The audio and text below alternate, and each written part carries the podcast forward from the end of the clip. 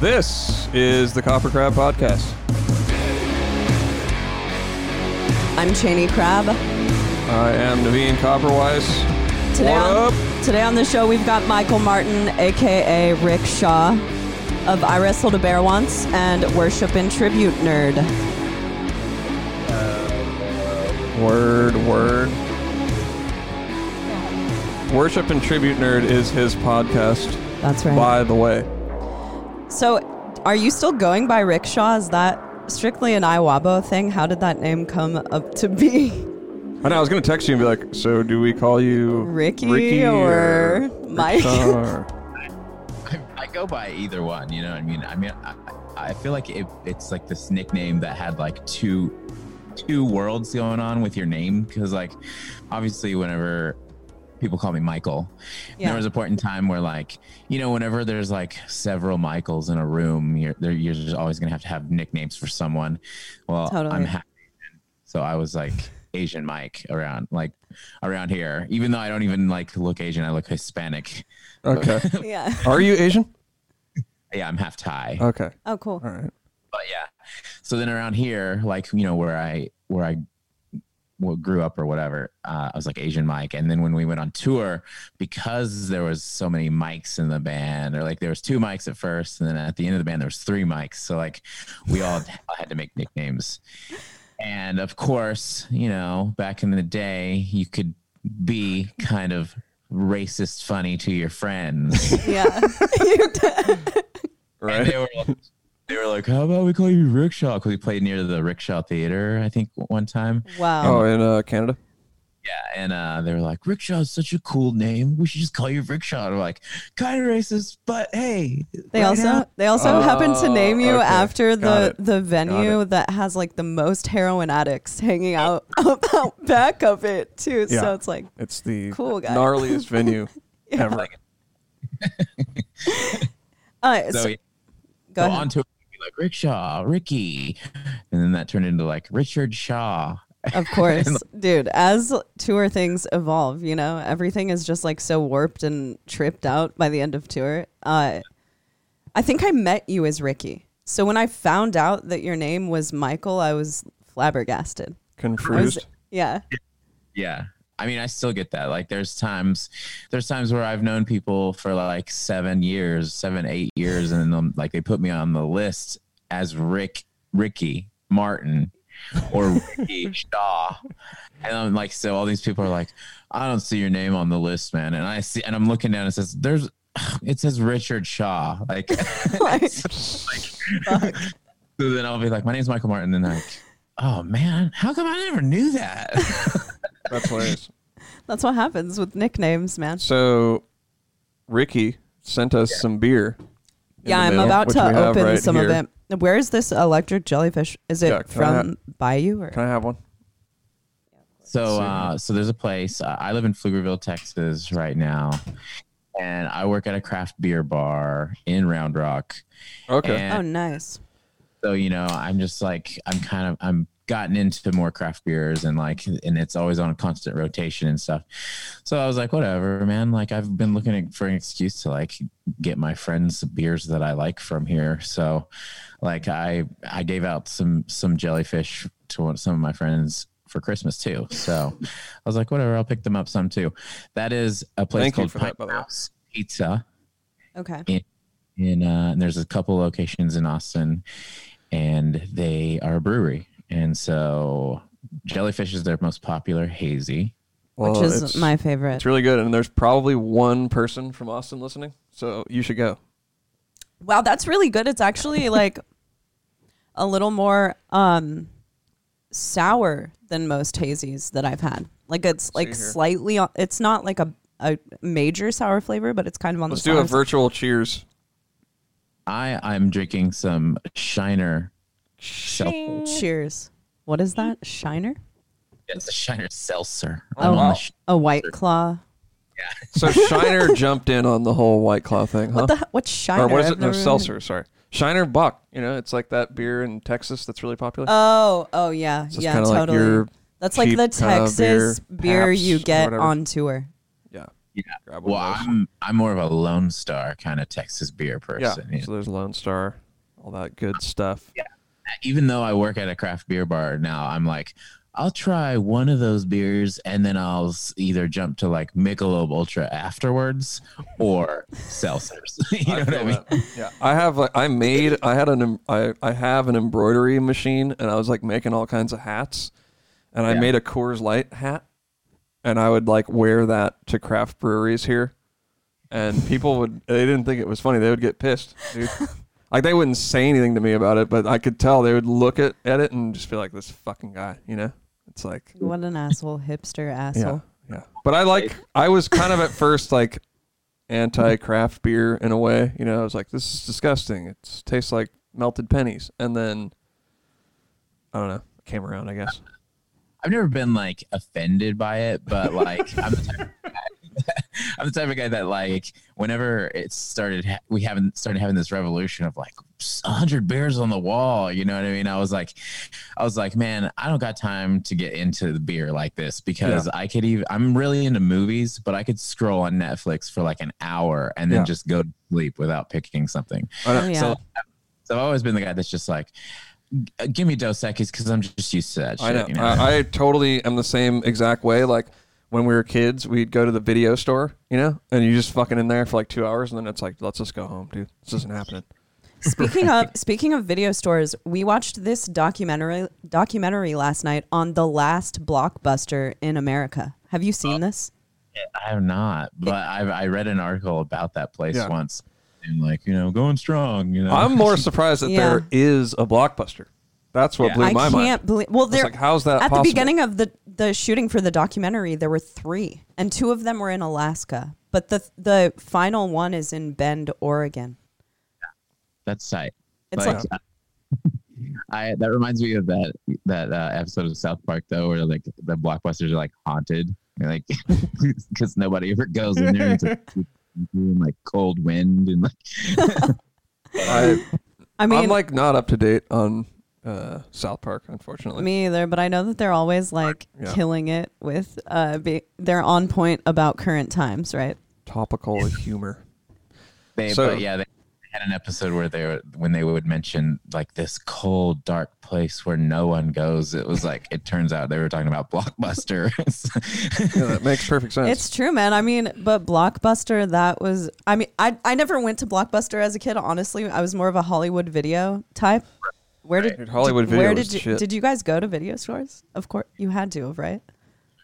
I well, I grew up in Kansas, and so it was like we didn't have much going on. So v- trips to the video store, like especially on the weekends, was crucial. You know what I mean? To take up some of your time. Totally. But I ended up go. So there was a few video stores I would go to, but then sometimes I might have late fees at those. yeah.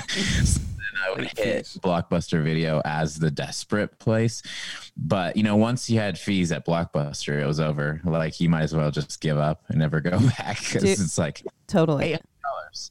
Like, uh, you owe me you owe us eight hundred dollars for Jerry Maguire. Yeah.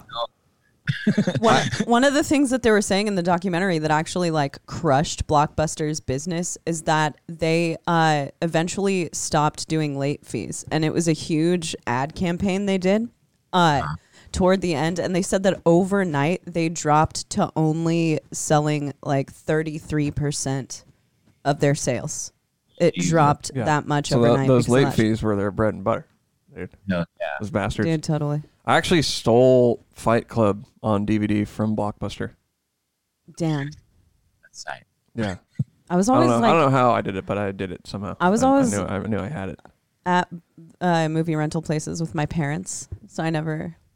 Was yeah, this is gonna when I was steal. like a teen. When I was like 16, Yeah. we like rolled over to Blockbuster, and I don't know. Somehow they were, they had the DVDs like actually in the package, oh yeah, and okay. somehow this one didn't have the security thing on it, and I was like, I'm gonna take it, fuck it, and had Fight Club for a long time. I was honestly always kind of lucky of, or kind of jealous of kids who were brave enough to steal that type of stuff. Yeah, I'm like a total wimp, but I did have some encounters with stealing for a while. I, am stealing encounters too. I was just saying this the other day that like uh, I used to collect Marvel comic like cards.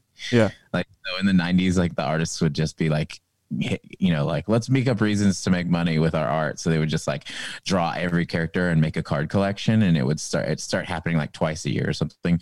But I had like full collections of like you know, it was like 94, 95, 96, like all of their all of their shit. And it was just like all Walmart cards that I would just be like every time me and my parents dropped into Walmart, I'd be like, Oh, what's up, cards? Okay. Damn, with your parents. yeah, with the That's pretty bold. yeah, that's very bold. So you're pretty like bold. you're like a hipster Marvel guy. You were into it before anyone else was into it. Looks when, like when it was still like the nerdy thing to do because now the thing about all of that nerdy shit is now it's super cool to be into Star Wars. Everyone's watching The Mandalorian. Everyone's into Marvel because of the movies, but it used to be really super uncool to be into that shit. I mean, it's always been cool in my head. yeah. Totally, totally. That's the problem For problem the with people my who life. it's cool for, it's cool, but uh, but as far as like mainstream society goes, like you were a nerd if you were into that stuff back in the day. Yeah, for sure. I mean, I definitely was. I mean, I was known as a nerd. That's you know, I was the nerd that smoked weed, and like sure. you know, so everybody's like, "Hey, It's pretty cool there's- though. He's all right. It's like, hey, there's 250 pound eighth grade Michael that likes comic books. You know, I'm like, I'm X Men. Shut up. I use my powers against you. Stuff like that. Yeah. but yeah, I was pretty uncool and in a cool way though. Of course. Uncool. But you're cool like way. I like hipster Marvel. You've been into it. What got you into that stuff in the first place? So, you know, like that whole Saturday morning cartoon era back in the day when we were like, I don't know, how how old I'm 37 and I'm Yeah, I'm, I'm I'm 32. 30, 35, 35 Okay. and a half, 35 and a half now. Yeah. So- fuck. definitely, you know, we're young in the Saturday morning cartoon era. You know what I mean? Because it seems like I don't think they do that anymore. If if they do, it's not the same. I don't know how to. Uh, yeah. I I, I'm pretty sure. Like sometimes I'm in people's houses because like I work in people's houses and uh, Huh. they'll have cartoons on, but it's all like really low grade computer animation. That's what cartoons are now. oh yeah. I've s- I hate those Yeah, kind of sucks. cartoons. They It sucks. suck. It sucks. It looks Yeah. like Toy Story, but like from like '97. Like Totally. they could probably just do it like real quick. You know, they, they just punch in like the script or something, and it just like makes the show. Yeah. But yeah, that's what it is now. It's kind of a bummer. You know, as soon as as soon as X Men the animated series came out, and then that just like snowballed it all into like I started reading the comics, realizing the comics were like way cooler, and then I started like doing art and stuff like that, kind of trying to like draw like comic book art and Okay. and that's pretty much and like you know once once i was touring for a while i had like forgotten about all that and then i just kind of like woke up one day and was like why don't i still rep all that x-men stuff why don't i still read comics and so you know it's like little revival. being what's that little revival going on. yeah so i got i got sucked back into it Yeah. because there was a point in time where like all my action figures were in a box and, and I was moving from LA to Texas and I just couldn't afford to like send all of it to myself. Yeah. And there was definitely a time where I threw a box of like action figures away and like I think about that all the time. I'm Oh, like, you're like, why? Nav- Navene has a, a box of metal T-shirts he threw away that he talks about. I didn't throw about. them like- away. I gave, gave them, them to away. a guy. Yeah. For basically nothing. Yeah. When I moved from here, Santa Cruz, down to LA, it was probably around the same time because. Uh, so I guess we should explain. We know each other from going on tour together. When I was in Animals and you were in I Wrestled the Bear once. Yeah, and then we met uh, because we had a party at our house. Yeah. in probably 2011. So I And think you you, were- you guys over. moved to LA around the same time that Animals did. right. And, yeah. uh, Yeah. And I do remember going to that party and getting inebriated. Yeah, totally Yeah. inebriated. Uh, that was really funny. There's like a funny thing I th- I actually think about regularly is that my brother was there and he he like we all obviously were up till I don't know eight or nine a.m. Yeah, and totally. uh, he found your receipt, and it was like a really funny purchase. Like just, it was like a hot dog. I don't know really know what it was. It was like a hot dog and like a yeah, like a Michelob Ultra or something. And then he was like, "Check out this receipt I found, dude." And then he and then he, I was like, "Oh, that's pretty cool." And he's like, "That's not what's funny. Look at the time." And it was like 8:30 a.m.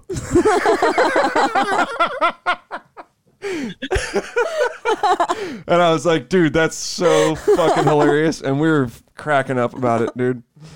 Because I we remember- had like the most epic party at that house. We did, and There I was, remember like- I was hanging out with you in in Hov's room because we we all lived together. Uh, animals and as leaders and all of their girlfriends lived in a house together in Yeah. LA, and you guys kind of did the same thing in You guys Iwabo, lived- right? You guys lived like inland though, right? I remember because you lived like a half hour away or something. Yeah, we lived in Pasadena for a while. Oh, that's Uh, oh, yeah. well, the first time, you know, when we first moved out that way, it was like Rowland Heights, and then we got a place in uh, Pasadena. So What was that was like?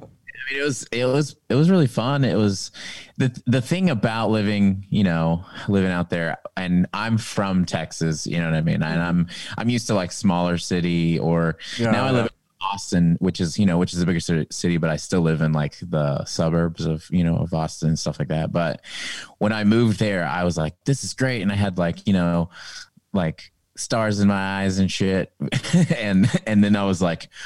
Wow, it's expensive to live here. and Yeah, I'm yeah. like, yeah. I couldn't imagine that. you know, and then I had like homies like, hey, hit me up. Uh, you know, like, oh, it says you only live like eight miles away. I'm gonna come over, and then it would be like four hours. Yeah, you yeah, know? it's crazy. I know Pasadena is the cuts. I worked out there for a while, and, it's- and Pasadena from North Hollywood, like as the crow flies, isn't that far. It's like what ten miles or something. And Yes. but driving in traffic, it would take me two and a half hours to get to and from work every day. It was fucking ridiculous. And I, I mean, we dude, lived I'm further from than North Hollywood at that point. We lived in Oh, in Van uh, Nuys. Van but dude, Van I'm from I mean, I'm from Des Moines, which is a city, but it's a small city, and I had the same experience as you. Like I moved to LA and was kind of just in it and like it's it's very strange. Uh it's like a heavy contrast going from small town vibes to Los Angeles. Yeah, it was just mostly like, man, I did- like if I was like a rich person, like it would be great. You know Yeah. what I Yeah, mean? Oh, yeah. But like doing the band thing, didn't have a side job. So you know what I mean? Like Yeah. yeah. only relying on band income. And then I was like driving the van, which it was like, I even when I would like, I'm gonna go check out some stores or something, and I'd be like, I can't even find a place to park the van unless Yeah, I pay. You know, Yeah. like, Yeah. damn it. Totally. Yeah, we had like um a minivan. Yep. It was like the the communal minivan. Yeah, and it was because the animals didn't have a we didn't own a van to tour with, but my like basically what happened was when I joined animals, I let my brother like ha- kind of have my car. Like okay, you can I'm not gonna need it for a while. You can use it or whatever. And he fell asleep and drove off the road and totaled it. Damn, that sucks. So then he bought with the insurance money, we went he and I went and bought a minivan. And then he moved to Columbia for a while. Yeah. So we Chaney and I took the minivan. And uh, so we were rolling around in, in the minivan in uh, LA and it it was just funny because it was like so shitty. It- we're like Beverly Hillbillies, dude, straight up. We It was totally were. it was fucking hilarious. Well, like and the if you went to a party and they like valet it, it's like here you go, dude. You know, like this. Well, the only two cars because Javier had what what was that like a Bronco or something? Yeah, and he had a blue uh blazer. a blue Blazer, which Blue Blazer. got stolen. I think I don't know who stole it, but I think that like there was this thing that happened back in the day where animals, uh, someone broke into their house and had all of their guitars. All of their guitars were stolen, but someone also stole this. Van while they were This- at it. the I think they, Blazer I think they s- broke into the house, loaded all the guitars into the blazer, and then And took off. It, it was pretty gnarly. Yeah, Yeah, Man, that's fucked. I know. We wonder if the parties had something to do with it. Like there was a bad actor who showed up at a party. You know what I mean? I mean, I, I think I lost or had my s- phone stolen at that party oh god, because I Really? remember- you know, like Javi wanted to show me some music or something. And then I sat down on his bed, like, and jammed for a little bit. And I think I might have left my phone, like, or it slipped out of my pocket or something. And then I went and, like, partied for a second. And then I just never saw that phone ever again. Damn. So I was like, Well, I do. I do remember that party getting like out of control. You Yeah, know what there I mean? were like there was a like lot of tons people of people there. because people don't d- have house parties in LA. No, it right? was it So was, like, a house party that you see in a movie Yeah. because we had this little bar outside in the back. Do you remember that? It Yeah, had like little- bamboo. it was like a little tiki and bar. cu- yeah, it was a Yeah. tiki bar. Someone started manning that fucking bar, and people were like tipping the person. It was it was a It full blown legit. like It- it legitimate was party. Sick. Yeah, It was really fun. I'll never forget it. yeah, it was. I think we had one other party like that too. Well, when we lived there. Did you guys move to uh, California for the band? it was the type of thing where like you know we were you know okay so early we were doing a lot better you know obviously in like 2010 and 9 and stuff like and we the thing is we all lived in a house in shreveport louisiana. Oh, and we just like we just you know we all were like it would be better to live together and it and the band kind of just like pay for our house. And and then that way we don't have to divvy anything up. And then if we have to like bear down and be poor like doing it as a group and counting peanuts you know what i mean It was like a little bit better than everyone living separate and paying separate rent that are like bigger and smaller than other people's and stuff like that Yeah. so Yeah, we yeah. just kind of figured we just tough it out and I'll, I'll live under the same roof which you know which kind of bit us in the ass later Yeah, yeah. because you start yeah. to you start to look at people and I, can't- I Ugh. spend more a minute with this I know. person Dude, Because I, you'll I go on can't tour. imagine going Yeah. on tour with my whole band and then coming back and we're still on fucking tour. Like It's like, why the You know, fuck are you here? that's still? one I, I have loved everyone I've been in a band with, but at the end of tour, I don't want to fucking see them for a while. Hell You know, no. I just want to be away from them. So I can't imagine. But I, at the same time, we go on tour together and then live at home. So I think I don't know. It's it's a different experience being in That's a true. romantic relationship with someone. yeah, yeah, I mean, like even like it's you know it's subjective to every case because there's some people that are like, he's my absolute best friend in the whole goddamn world, and then you're like, but you need to get the fuck out of my face. Yeah. and Yeah, there's yeah. times where you're like, this guy isn't my best friend, but we get along great at all times. You know what I mean? Like, Mhm. I know exactly what you mean, dude. Like that's the thing about tour. It's like there's some people that you can just tour with, and it's like it's all good. And Yeah. you might not even be the best friends outside of tour, but it just works. Yeah. I just feel like some people have the mentality at the at the top of their brain is like I want to live comfortable and make other people comfortable too and not have that weirdness. Yeah. And some, some people can't find that part. You know what I mean? Like they'll they don't understand when it, they're being difficult and stuff like that. And Yeah, some yeah. people know that it's uncomfortable. I'm not going to do these things to make you uncomfortable. And I and I also respect your space. You know what I mean? Totally. Yeah, I But- feel like I'm I'm kind of weird, but I think I'm I think I'm okay to tour with. I think I am that? too. I about I mean, dude, everyone has their days. On touring is very hard. It's a really hard thing to do, and to like wake up in a van next to people with smelly breath and shit every day. You know, it's like, but but it does. There are certain personalities that just really work on tour, and I think that for me, it it, it I I can tour. Yeah. Right. yeah, for sure. I fucking miss touring, honestly. So- I was gonna ask you that, do, because before Corona, like you hadn't. When was the last tour that you did? I mean, so you know, Iwabo ended in 2015.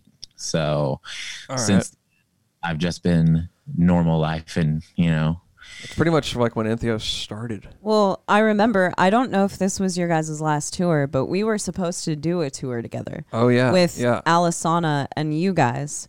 Oh, And really? Yeah, we ended up dropping off of the tour for some reason. I, don't, I can't remember why, but Our thing is dropping off tours. That's like what we do. it was. there was there at the beginning of our band, we dropped off of like three tours, and I still feel like an asshole for doing that. I mean, it happens. Uh, uh, but yeah, I think that was our last tour. It was like us, Elisana, um, what was the uh, I fucking can't even remember. It was like the funeral portrait, uh, something. I don't know. Was that the tw- in 2015? Was it supposed to be in yeah. the fall? Yep, it was the end of 2015. Totally. So that was our last tour. So you guys missed missed missed, out. missed that. Yeah. I, mean, that actually would have been fun. I know with we you were guys, for sure. stoked because you know I'd been friends with Courtney for a bit at, at that that time, and I and I'd known you, yeah, because Okay. we met because of that Veil of Maya tryout that I did. But Oh, and I'd right. known you for a long time. I was excited to tour with all of you guys, but it just didn't happen. You know. Um, did you know during the tour that you were going to break up, or was it like an after? it was you know it was like it was like a 90% thing we were like because at that point in time we had kind of figured out that like steven was the one that was not on the tour because he was doing things with uh diplo Major Lazer Yeah. He was like- yeah. stage managing and stuff He like Oh, okay, tour manages. You said for them. he stage manages Okay. so I got sure all the shits you know you know working right and stuff i don't know Space bar is ready to go. Just kidding. Just kidding. Just a joke. got the ball you know space bar beach ball you know. Yeah. It's a 2010 joke for you guys. working. Like a yeah, t-shirt gun. That would be. yeah. So you know, for us, still touring and just kind of like doing it without him, it was like, for one, it was like I don't know, we it, we felt that he there was kind of a relief because he would always kind of towards the end kind of ride us about like you need to do this and you need to do that and like everything needs to work right and we're like yeah we get it we've been in a band for a while and so i think where us living together and we started butting heads and then you know he then he wasn't even on the tour and he would kind of like hey we need to pay this bill we need to pay that bill and it just started being like Weird. That sounds weird. Yeah.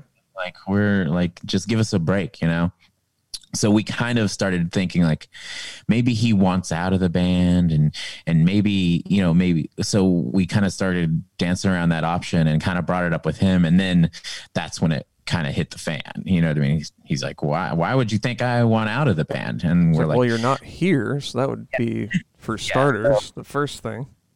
so that's where it kind of you know we started talking about like and and you know there's no animosity anymore. Um i actually just did an interview with steven and we kind of i mean we touch on some of this stuff uh but it's mostly just like vibing and stuff because we did we didn't talk for years after the band ended and stuff. So it's cool Damn. to have that friendship back but you know at the time it was just it was it seemed like it was too much business in his head when we were just like bro we're out here on the road and you're not you know what i mean? So so eventually, That's just gonna get. like we- that's gonna get weird. That's a recipe for yeah uh, And- disaster. I guess you you know the final straw was like us being like you know we could either just be the band without you or you know you could just have it you know and You're that's kind of how it ended up so Damn.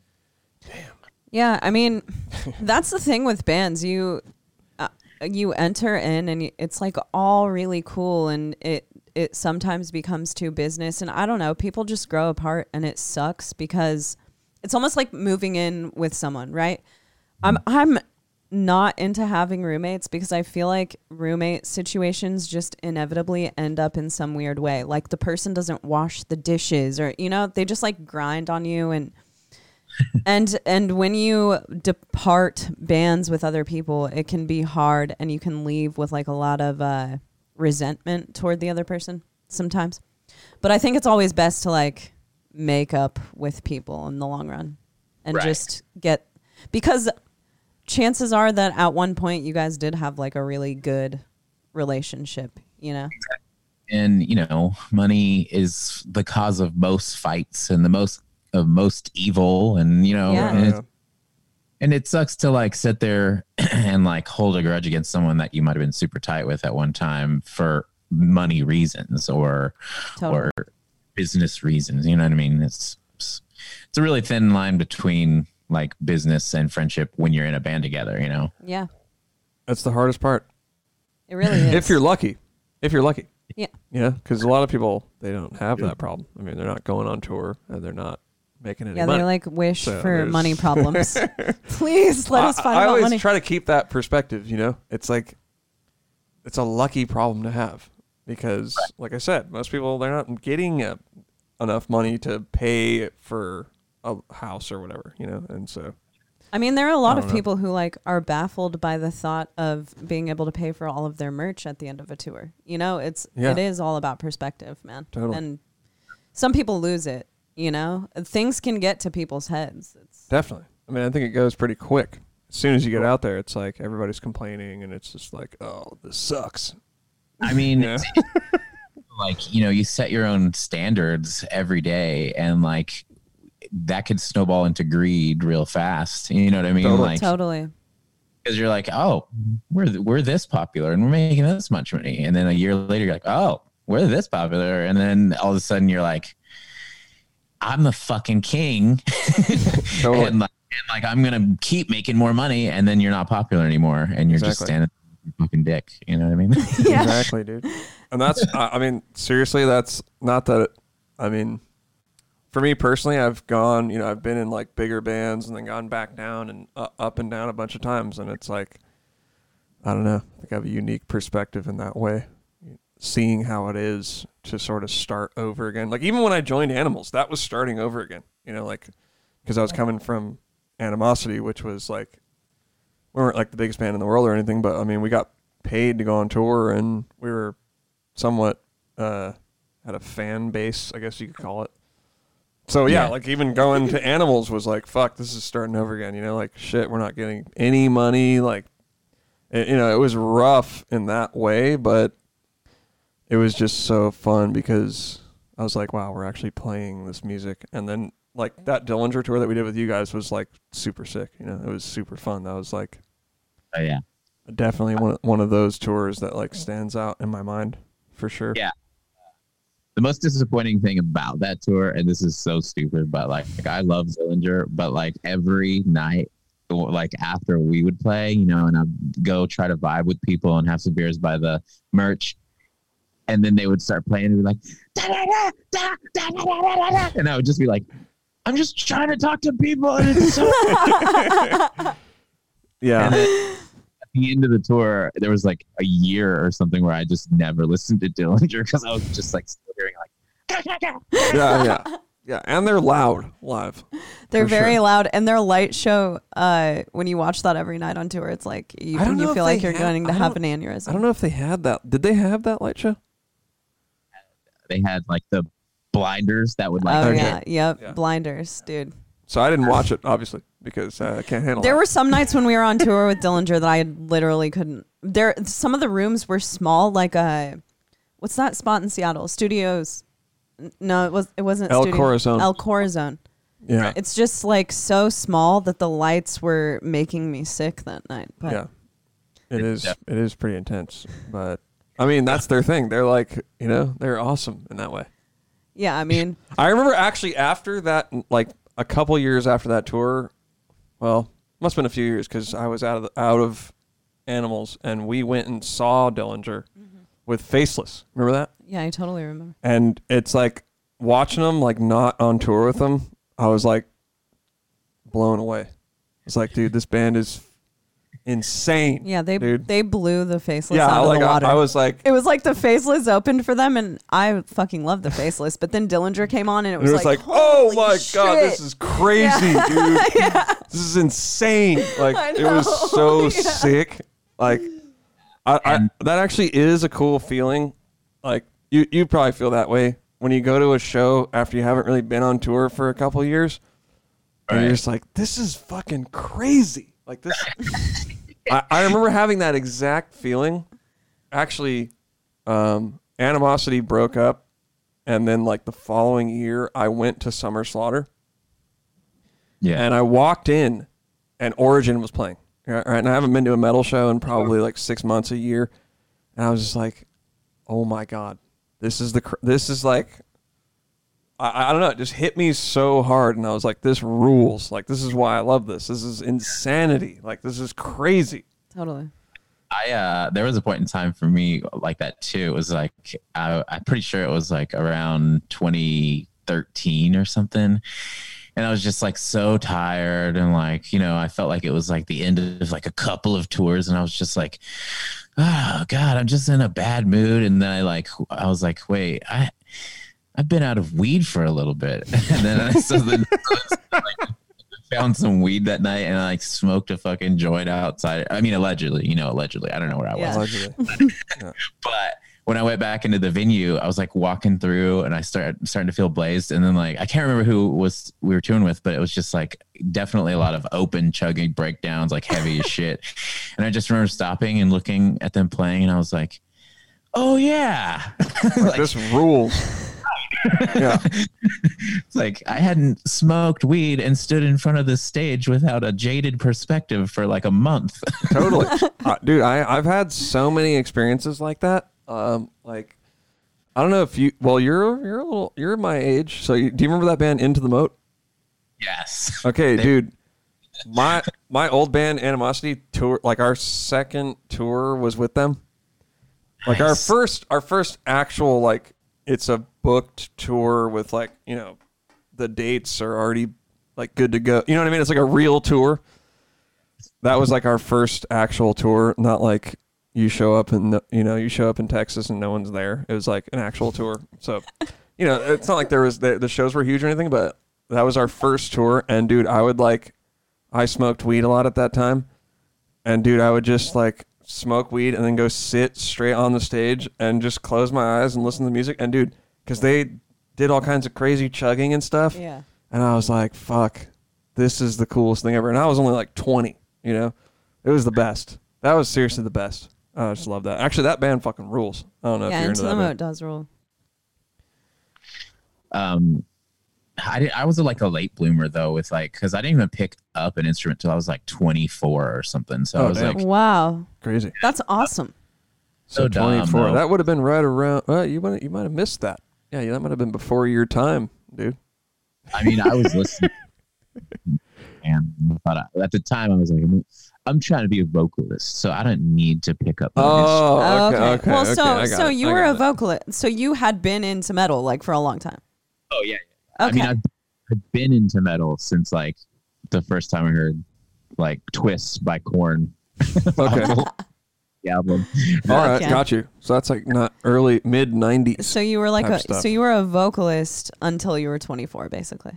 Right, but I never had an actual band. You know what I mean? It was just like me and another guy that jammed around and stuff. You're just like Yeah, yeah. screaming in your I'm house. gonna, I'm gonna go ahead and guess that you guys covered Twist. What's up?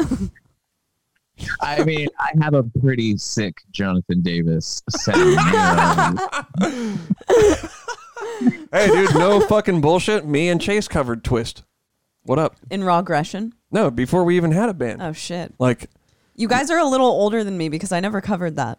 oh I, fuck I yeah, was like dude. We Lamb covered, of God. dude. Like me and the first dude I ever jammed with. His name is Chase. He he was in Animosity with me actually, and he lives in Santa Cruz.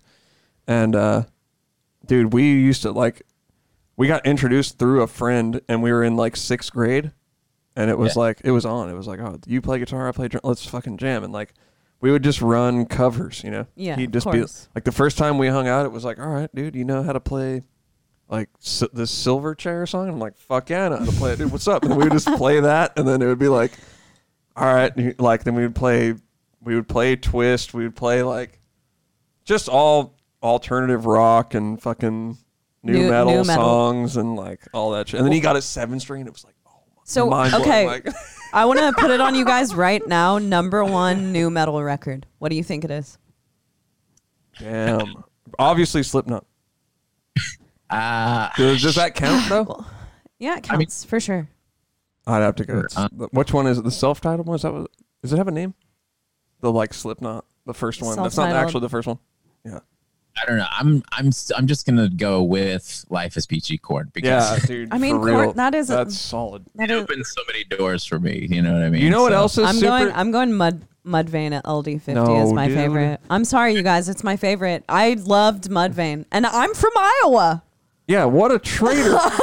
what a traitor! I'm from Des Moines, Iowa, and I'm Life is Peachy is a solid pick though, and actually, life is peachy. Is, few- but I was I was always I was a little more follow the leader. Follow the Leader is so sick. Chaney and I actually, I think it, this was last year at sometime we were driving home from my dad's, which is like an hour and a half away, and we were like, let's jam like all the old school new metal. And dude, a lot of those Korn albums held up. I mean, the pro- Actually, I was the I was really production value of those Korn albums Yeah. still sounds so fucking good. that like they, also issues. I remember we were listening Oh, to yeah. issue, and I was like, issues is sick. Like, it was more pop, but the songs were killer, man. totally. So I just like the fact that that one song, the original lyrics were, "I feel the semen as." it's like, uh, the label's like, um, maybe we should change that.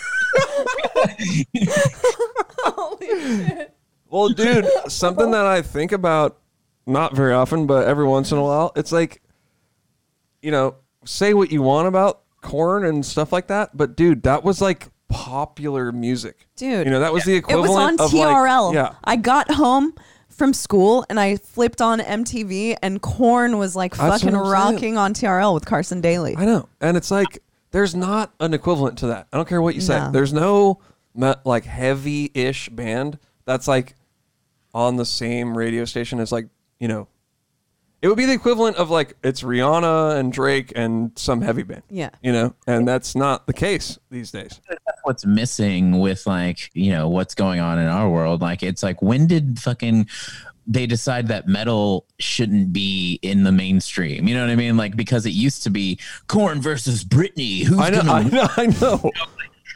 and now it's like we can't even have that argument with our fucking friends that like pop because they're just so far up pop's ass that they don't know what metal is. You know what I mean? So It's like- off the radar. They have no idea.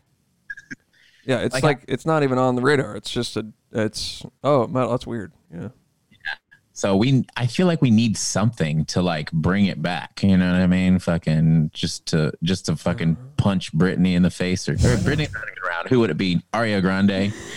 Ari, Aria dude, we're, Grande none of us. I could. I don't know. Aria Ariana is like one of the popular artists I could name. I don't know if I could name that many. No, you got others. Nicki Minaj. Billie Eilish, Yeah, Billie Eilish is Cardi very- B, Ma- Well- Megan Megan the Stallion. Um, which we Cardi- listened to last night. is Cardi B popular right now? Like with the WAP song? Isn't that Cardi B? I That's think Cardi so. B. Yeah, yeah. that's Cardi B Oh, and, Chaney's Ma- trying to and, act Ma- like and Megan the. Stallion. Well, it's Cardi B and Megan. We oh, listened to that no, I fucking last love night. that song. But that's the only like. But on the, I, I don't know other stuff outside of that really. Right.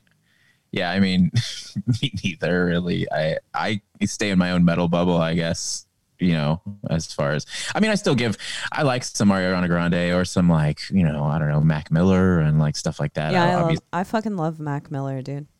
And those are things in the mainstream. I still enjoy mainstream. I'm like Yeah. that's that's part of the problem though too. Is like I'm such a fan of music. Music, I can get into some pop and stuff like that. As to where on the other side of the spectrum, if you're a pop fan nowadays, you have no no toleration for fucking heavy music. You know what I mean? So That is true. I love pop music. However, I'm just not that in tune just because I never really listen to the radio. I just don't really know what's popular. But if I hear it, then I'm into it. You know, like it's like a, a song like WAP, it's inevitable that I'm going to listen to that song. You know, it's going to come across my shit. I jammed Little Kim whenever I was in high school. So Oh, obviously, a dirty nasty ass song like WAP, I'm gonna be like, oh shit, this Dude, reminds me. exactly. That's the thing. It's like I heard that there was this big uproar about WAP, and I'm just like, wow, time just kind of repeats itself because Lil Kim was saying way nastier shit than could ever be in WAP. You know? Yeah. And then it was Yeah. like Khalees, my neck, my back, lick my pussy, and my crack. It's like that's that's WAP like 15 years ago. So people just kind of maybe forget. There was a song on the Little Kim album that was like, "If you ain't sucking no dick, we don't need it. We don't want it." And then it's like, "You ain't licking no butts, we don't want it." I was like, I was like, that's what I heard in high school, and you guys are freaking out about WAP. Like, Yeah. come on. I know. dude. Definitely true, dude. But I, I would keep that shit secret. You know what I'm saying? I'd have like all those rap, like I, I'd have them like hidden, like listening to them in headphones. so no one's looking. Oh, yeah, dude, dude. I I, love rap music. I know. I listened. Trust me, I loved it. Yeah. But I didn't want to have to go through the whole thing of like, you know, my parents getting on my case about the swear words and whatnot. You Oh, know yeah. what I mean? hmm It'd be like, you listen to the music when I talk about licking butts. older brother. I mean, my parents like they're cool, you know, so they wouldn't have really cared. But still, it's just like I just didn't want to have to go there. You know? You didn't want to have to play that song in front of your mom and like it's like watching a dirty well not a dirty movie but a movie where a sex scene comes on in front of your parents. Like, like- I uh, still don't like that.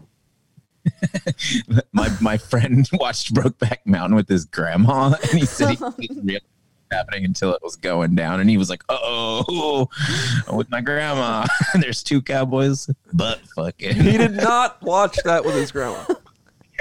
he straight up watched it with. His, but this is, like, this is one of those weird ass dudes where like you're like that would happen to you, dude. Like, but oh yeah, I was gonna tell the story about Korn, but we but we went on a tangent. But there was okay, so there was this time. You know how I was talking about. I have a, a good Jonathan Davis. uh, Yeah. There was a time when I, we did a tour with Alesana, and uh, you know, whenever in Europe, and so like Oh. those Europe tours, you know, like at the beginning of the day, you would just set up the whole back line for like every band, and then you would just share, you know, Yeah. throughout the whole show.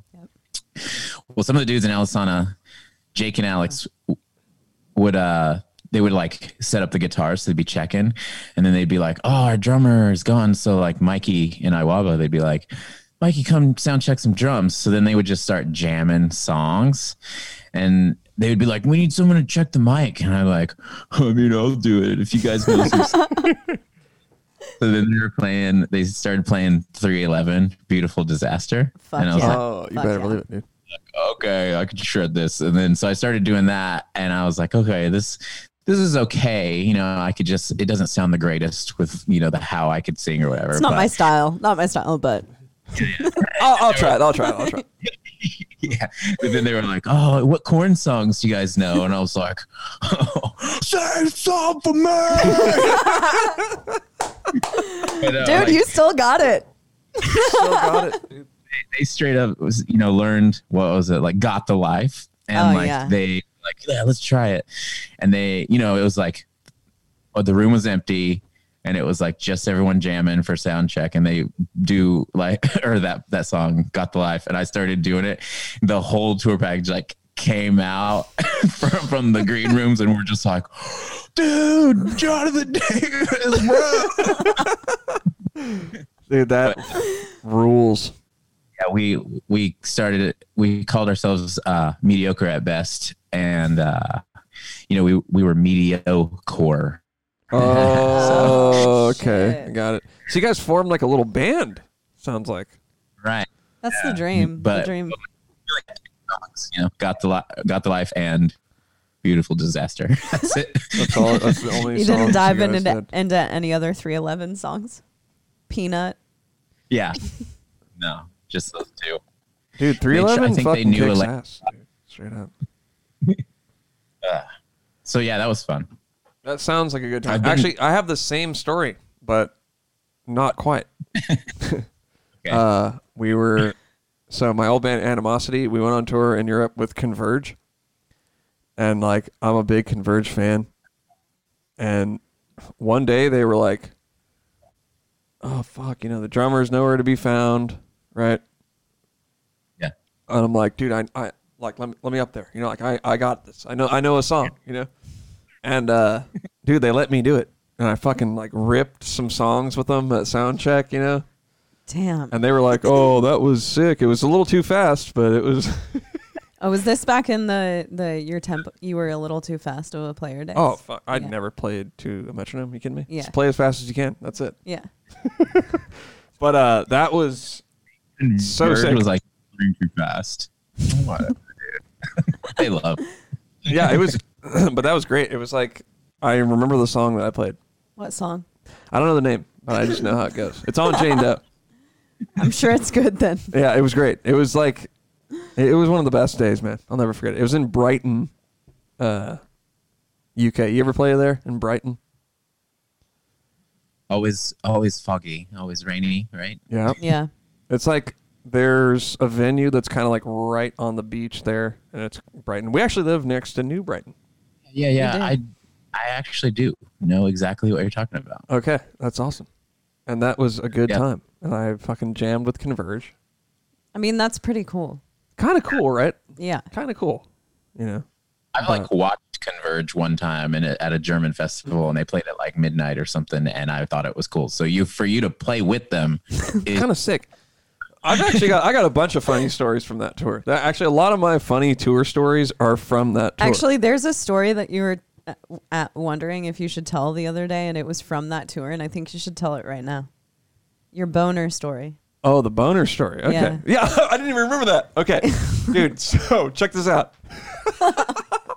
you know how like uh, um in Europe you have to like get on the ferry to go from different countries, right? Okay, so I had these like MC Hammer, like really thin, like pajama bottoms, you know, like these 90s ones. I thought they were super sick. I was like, these things are awesome. Mm-hmm. and they're, so it's like, hey, we got to get off the bus and go in, you know, it's the middle of the night or whatever. And I'm like, okay, yeah, cool, whatever. And so I, I like grab my little blanket and I had those thin pants on, right? And I'm like, fuck it, I'm fucking tired, you know, I'm going to sleep. So I just went on the ground, went to sleep, and then it's like I wake up and I'm just pitching a tent, you know, like hardcore. And it's like 8 a.m. or something, right?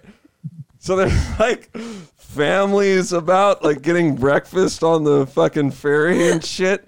And I'm told that people like moms were like covering their kids' eyes and stuff. There's just this fucking guy like in a band.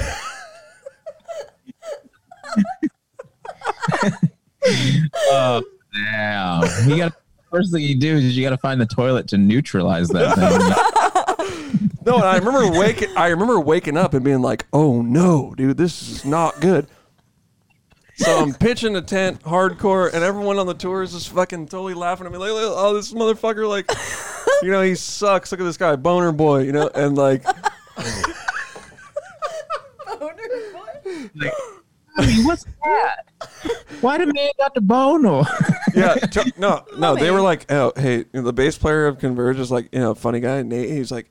He's like, dude, m- moms were like shielding their kids' eyes to not see you. Because I remember, I, it seemed like a good place to go to sleep because it was like 6 a.m. You know what I mean?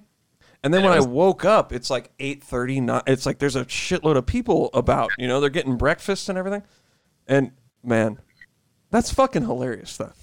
You know what I mean? That's you know, Every once in a while, you you your boner gets showed off to like people that would you would never expect to be seeing it. You know totally. I mean? I mean, honestly, what can I really be that embarrassed? I was like, yeah. I mean, hey, is what it is. Well, I think that actually, when you get a boner, it's a sign of being healthy. Yeah. I was like, So- hey, I'm good to go. if anything, you're like, hey, everyone. I'm...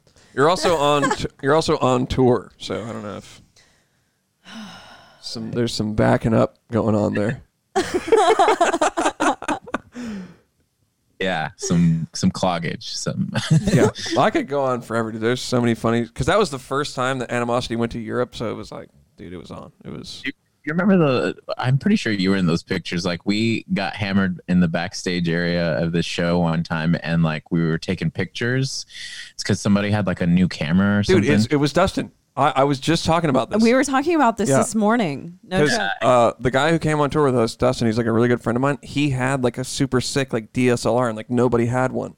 Yeah. And so you know iwabo and animals were just like posing together like making Dude. all these fun shots Oh my! we need to find those. I remember there was like all these funny pictures of you guys like doing the like '70s thing where it's like the whole band like one row. after the other, oh, yeah, in a row. I've seen these. yeah, Yeah, yeah. I think Because I think you Dustin is one of my best them. friends. Yeah, I've seen Yeah. them. It was like you guys and Hav, maybe. It, yeah. Yeah, there was a ton of They were funny great ass pictures. pictures. That was in like Michigan. It was in Detroit. yes yeah that was a long time and then they had poles back there too and we were taking pictures on the poles like we were strippers you know. All right, we Where are are we are going to find these pictures. They are prob they might be on my Facebook. They might Straight be. up. They might be. I've never Yeah. done an audit on my Facebook, so it's just the wild west. That's out the there. thing, you know. I i on Instagram, it's the cool thing for people to go back and delete all of their pictures, but on Facebook, it's like a fucking. No, there's how do you how do you do it? Yeah. It's There's- like a scrapbook. dude. Oh. There's definitely pictures from that tour and like from right bef- right before that tour Yeah. that are just kind of epic, like etched into my memory. Yeah, that was I did a lot of drinking back then, so it was you know like the uh, like the when I look back it's like the uncool drinking at times, you know what I mean, where we just like no rules tonight. Yeah, I feel like that's how tour goes sometimes, though. You know, like we got there, we got back from there. our first year European tour with Entheos, and it was like I, I think I was a literal alcoholic at the end of that tour. like I hadn't stopped drinking for thirty days, Yeah, and no, it was like not not good.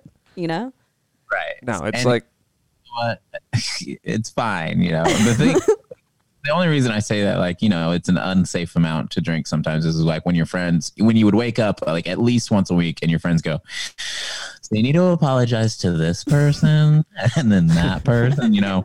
And so that's when I started being like, maybe drinking, maybe I should slow down, you know? So you get the horrors. The horror, get- like when you wake up and you're just horrified. oh Like, dude, oh, God. and you're like anxious because you remember certain portions of conversations that you had with people, but you don't know where it went, and you're like that could have gone really fucking badly, dude. And then For it's sure. like you you're anxious about it for one day, and the next day you're like, you know what? Everyone gets drunk, man. Like it doesn't matter. I'm good. yeah. I mean, we've all like gotten wasted and scaled the side of buildings and, and pissed off the top, you know what Yeah. I mean? Like, it- Everyone has done that. Yeah. My thing is like the worst thing I do is uh, on every tour I will puke somewhere weird. I will. I too. hate to admit it, I puke but too. it happens. I've like So- run off of stage and puked.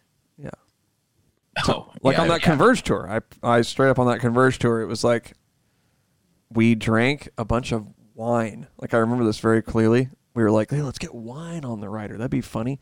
And we were drinking like a shitload of wine. And then I don't smoke, but I was like just being kind of funny after the show. And it was it was like a ton of people hanging out, and I was like smoking cigarettes, just kind of like Right. as a gag, you know, like oh that's hilarious. Look at this guy. And you know, it's it it just made me super like a bunch of bottles of wine Oh, and dude. smoking cigarettes, like as if I was French or something. And then Cigarettes will fuck your world up. When I tried to become addicted to them, I would puke all the time. disgusting. When I was drinking, I Yeah. would puke all the fucking time. Yeah. Well, it's funny that how that's how cigarettes. It's like I, you know, whenever I was trying to smoke them to be cool. It's Yeah. like- and then I have asthma, so it's so Didn't. So then the bu- like those buses over there, they get going, dude. You know, and it was like actually, I think Uh. it might have been the f- no, it wasn't the first night, but it was it was one of the early on nights, and I was like, dang, dude, this thing is this is not gonna work for me, you know. And I ran to the bathroom, and I made it to the bathroom, right? And I'm like, fuck, there's somebody's in there, right? It's on the bus, and I'm just like, all right, fuck it, dude, like so, this is not good.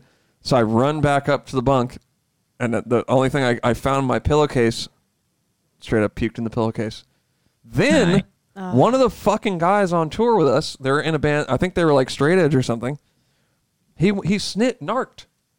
who do you, straight up who do you narc to? The bus driver? Yeah, he straight up narked. Hey, dude, Navene puked in his bunk. Dude, uh, just announced it to everybody. dickhead. I know. Can you believe that?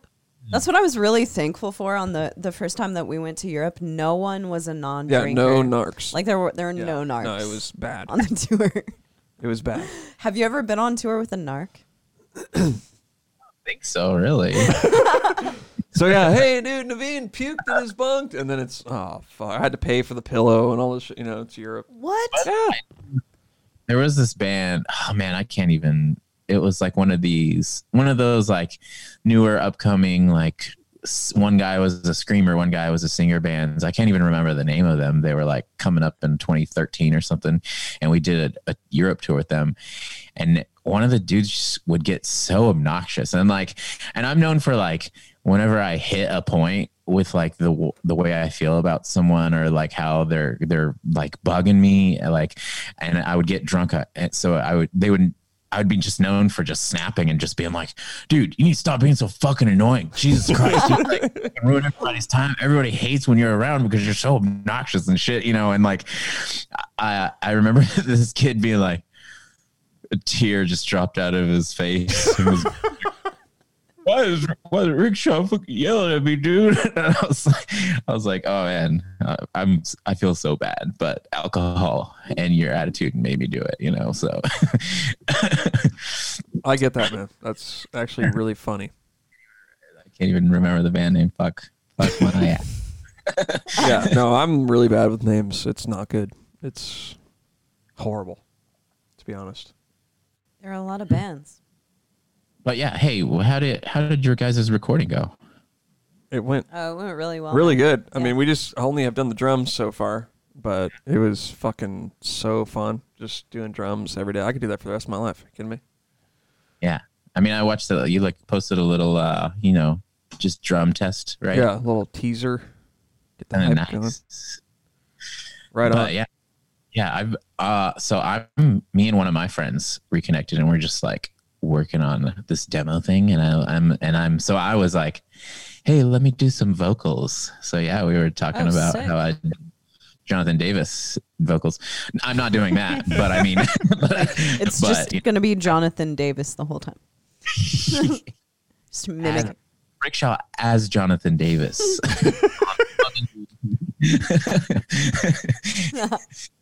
but yeah i'm gonna so we'll see how that goes maybe if it's good enough i'll release it which I mean, is the you goal should. I, I think that it's like, dude, just fucking put it out. It doesn't Keep really going, matter man. how good it is, keep- you know? for sure So you're Yeah. like, you have the music bug. Yeah, I do. How long? have- How long did it take you after? So okay, so so whenever okay, Iwabo ended in 2015, and you know I didn't do anything for like a year. I didn't even like touch my bass or want to do anything like that. But uh, you know, I live in Denton, Texas. After the band ended or whatever, and that's where like most of my best friends are from. Uh, we used to be in a band called like Surrounded by Monsters, and it was kind of like techie weirdo. It was, I mean, it was like Iwabo, but in a different kind of style of metal. You know what I mean? Yeah. and so they they were all been they'd all been sitting around doing nothing too. And so we were like hey let's you know start this new like poppy band you know because we were i was feeling like heavy music jaded you know for a while. Of course, everyone gets that way. It's a thing that happens.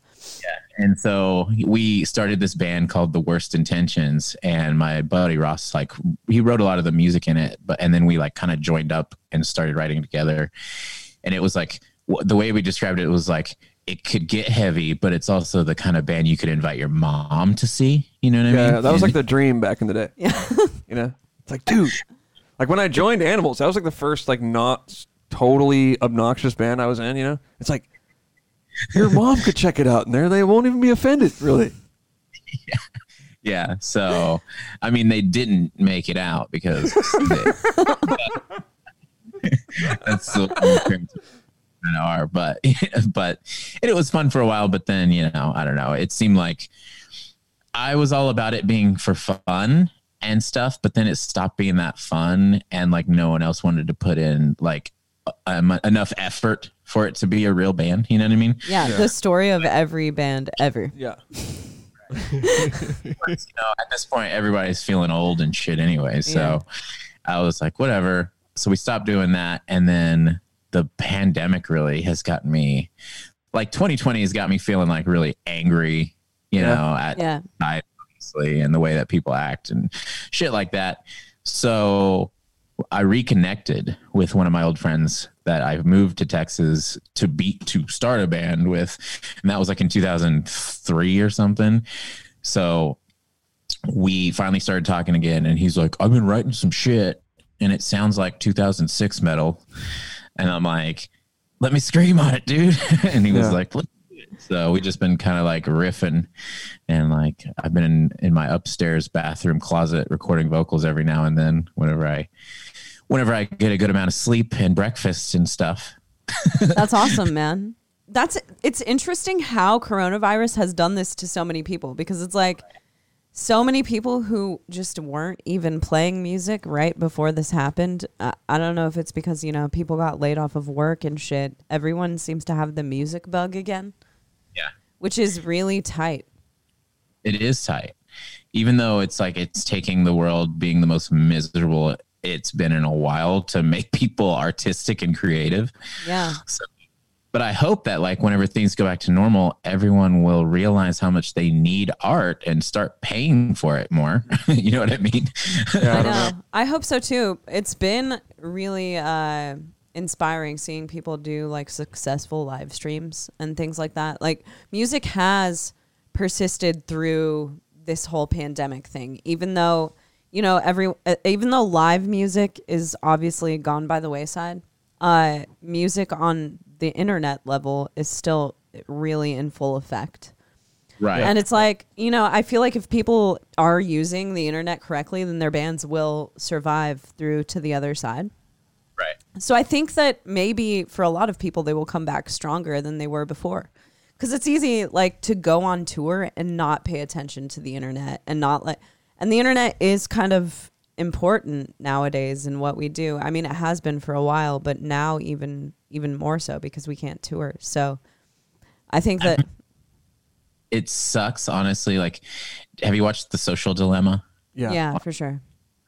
That's like the part that sucks. But, uh, and it's like they say in that, like, the more advanced we get with all the pros come the cons. And it sucks that we have to like focus on, like, yeah, I need the internet for this and I need the internet for that. But, but like, I also shouldn't become addicted to scrolling mindlessly. You know what I mean? Totally. Like, Yeah. I mean, I think it's I think it's like because I, I feel you. Like I watched that documentary and I was like, oh shit, I'm about to, I'm getting offline. Fuck it, you know, I'm deleting it.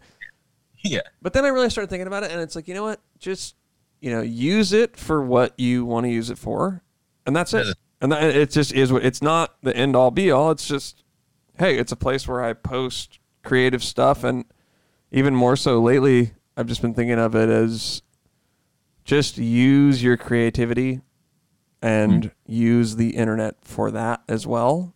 And that's what it is. It just is what it is. It's not the end all be all. It's not going to fulfill some void in your life. It's not going to do that.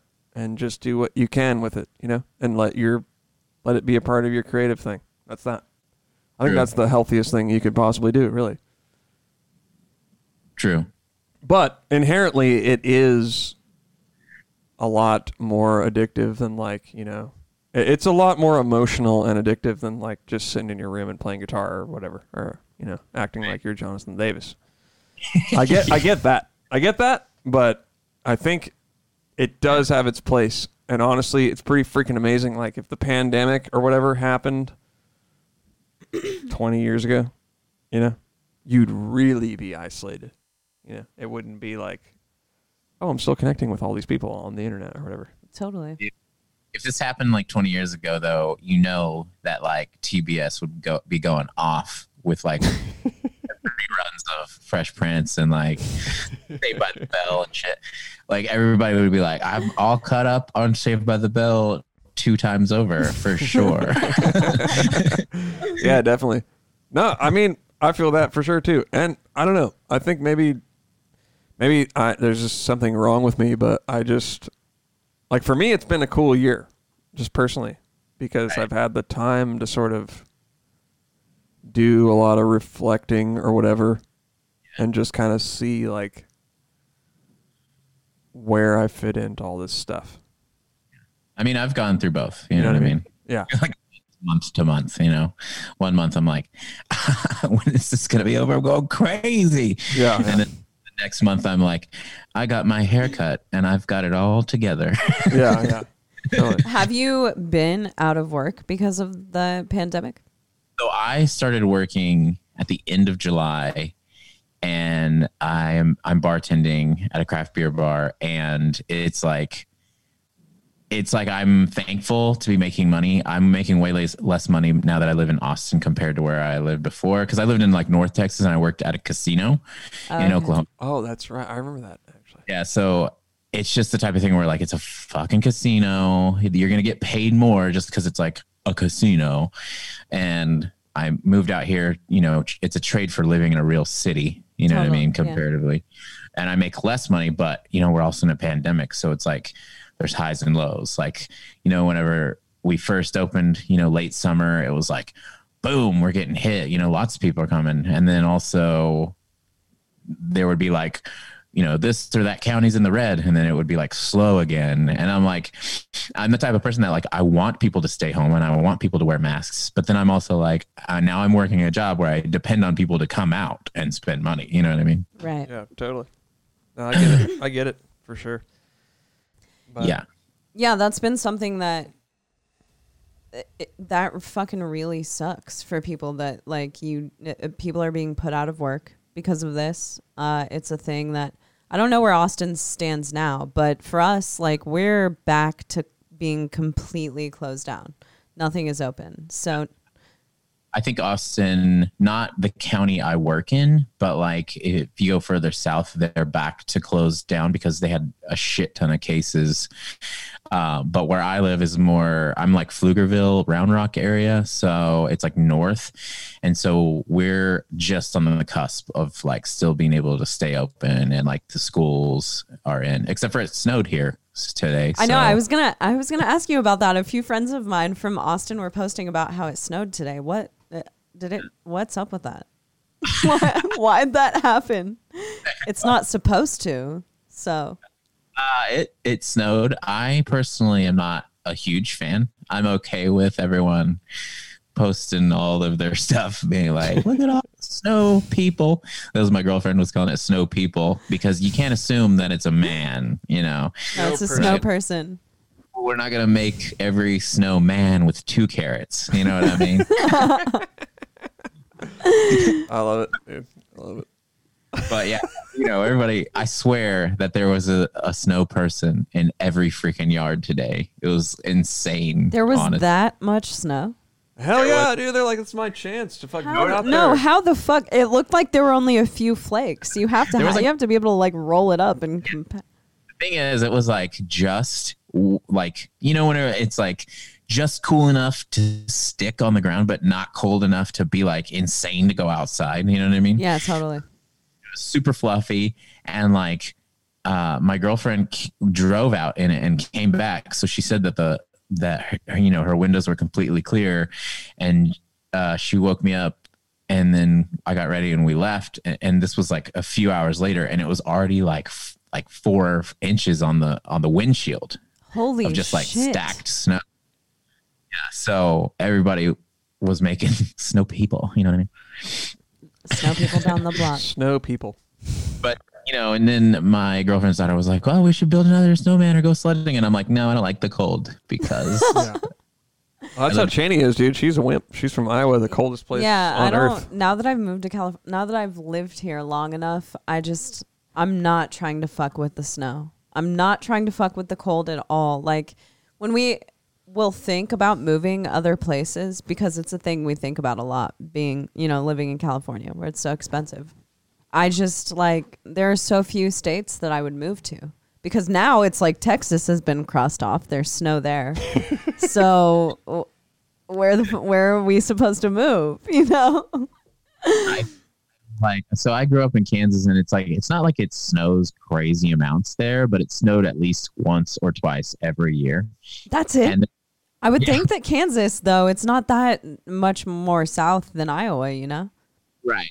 Where- And I just remember every time it did snow, I would like almost wreck every year. Dude, Like, that's I- everyone. I I uh, totaled my first car. So my first car was a Volkswagen Beetle, and it was bright yellow. And I I cried when my parents bought it for me because I hated the color. But it was new. Like I, I feel like I'm a brat for crying over it. But anyway, I totaled it because I slid over black ice. I was like out driving somewhere where I wasn't allowed to be driving, of course, and I like slid over some black ice and uh, drove over a huge curb, like a 12 inch high curb, and it just sliced down the middle of my Volkswagen Beetle like it was an an aluminum can and sliced it open. Oh damn. Where in where in Kansas are you from? I uh so I went to high school in Hoisington, Kansas. It is in right in the middle of the state. It's in Barton County. It's nowhere. It's like Methville, USA for Yeah. sure. I'm, fr- uh, dude. Yeah, we have that in common, being from Methville, USA. I really like watching meth documentaries, though. I don't know. Maybe it like reminds me of home. like a soft spot in your little heart for rolling around town. Yeah. So, when did you move out of Kansas? So I moved out of Kansas in like 2003. It was like I had graduated and then hung around my hometown and like finally decided it was too methy and then I got out of there and moved to Texas where I moved in with my brother because he'd already like moved down prior to go to college and stuff. And at one point I wanted to stay and he was like, dude, you need to move to a real city because you've never seen what real life is. And That's a And good did- brother. Yeah, and I did move and I realized there's a lot more than the Midwest. So I'm that was the best decision I ever made. So, are your parents still there? My parents they lived in like the North Dallas area for a while. They moved like right after I did. And uh but the the thing is they just moved they you know they lived in like Arlington area. Oh, damn. Uh, King of the Hill, represent. Yeah. And then uh my dad's definitely like a fucking Hank Hill for sure. But really? Wait, which one of your parents is the Asian one? The Thai or the? It's Thai, right? Yeah. My mom is Thai. Okay. I was just imagining your dad being a Thai guy, like being like Hank Hill. my dad's super white and he's like michael come find the remote you know like he would like call me from downstairs when i lived in kansas Be like michael come up here and run all the well what's up dad you need to find me the remote or, or he'd be like fix me a diet coke i'm like you called me all the way up motherfucker what That's legit, dude. I like that. That's the kind of dad I want to be, dude. You know what I mean? Just fucking with my kids all the time. Hey, man, you need to get down here. Fi- I- fix my shoelace, motherfucker. the deal on like kids just can't find things that adults can find. You know what I mean? That's because I swear true. Twice a week he'd be like, go downstairs and in the laundry room on top of the dryer, there's like a you know an Allen wrench and I need that. And I would like go down there and search mindlessly for like 40 minutes. Like I would never found what you showed me. And then he would walk straight to it and be like, you dumbass. Would it, it would have taken him like three minutes, like two seconds to do it. Yeah. That's like so. Wait. So they they moved to Texas like after you did. They were like, oh, maybe we should check it out. That's the that's what they did. my dad's from Texas, so he like knew that he was eventually going to move down, and that's kind of the you know kind of why I moved down too. I was like, well, if I move down, they're moving down here anyways. I'd just rather live with my brother and like start my own adult life or whatever. And Yeah. So you clo- you're close with your brother.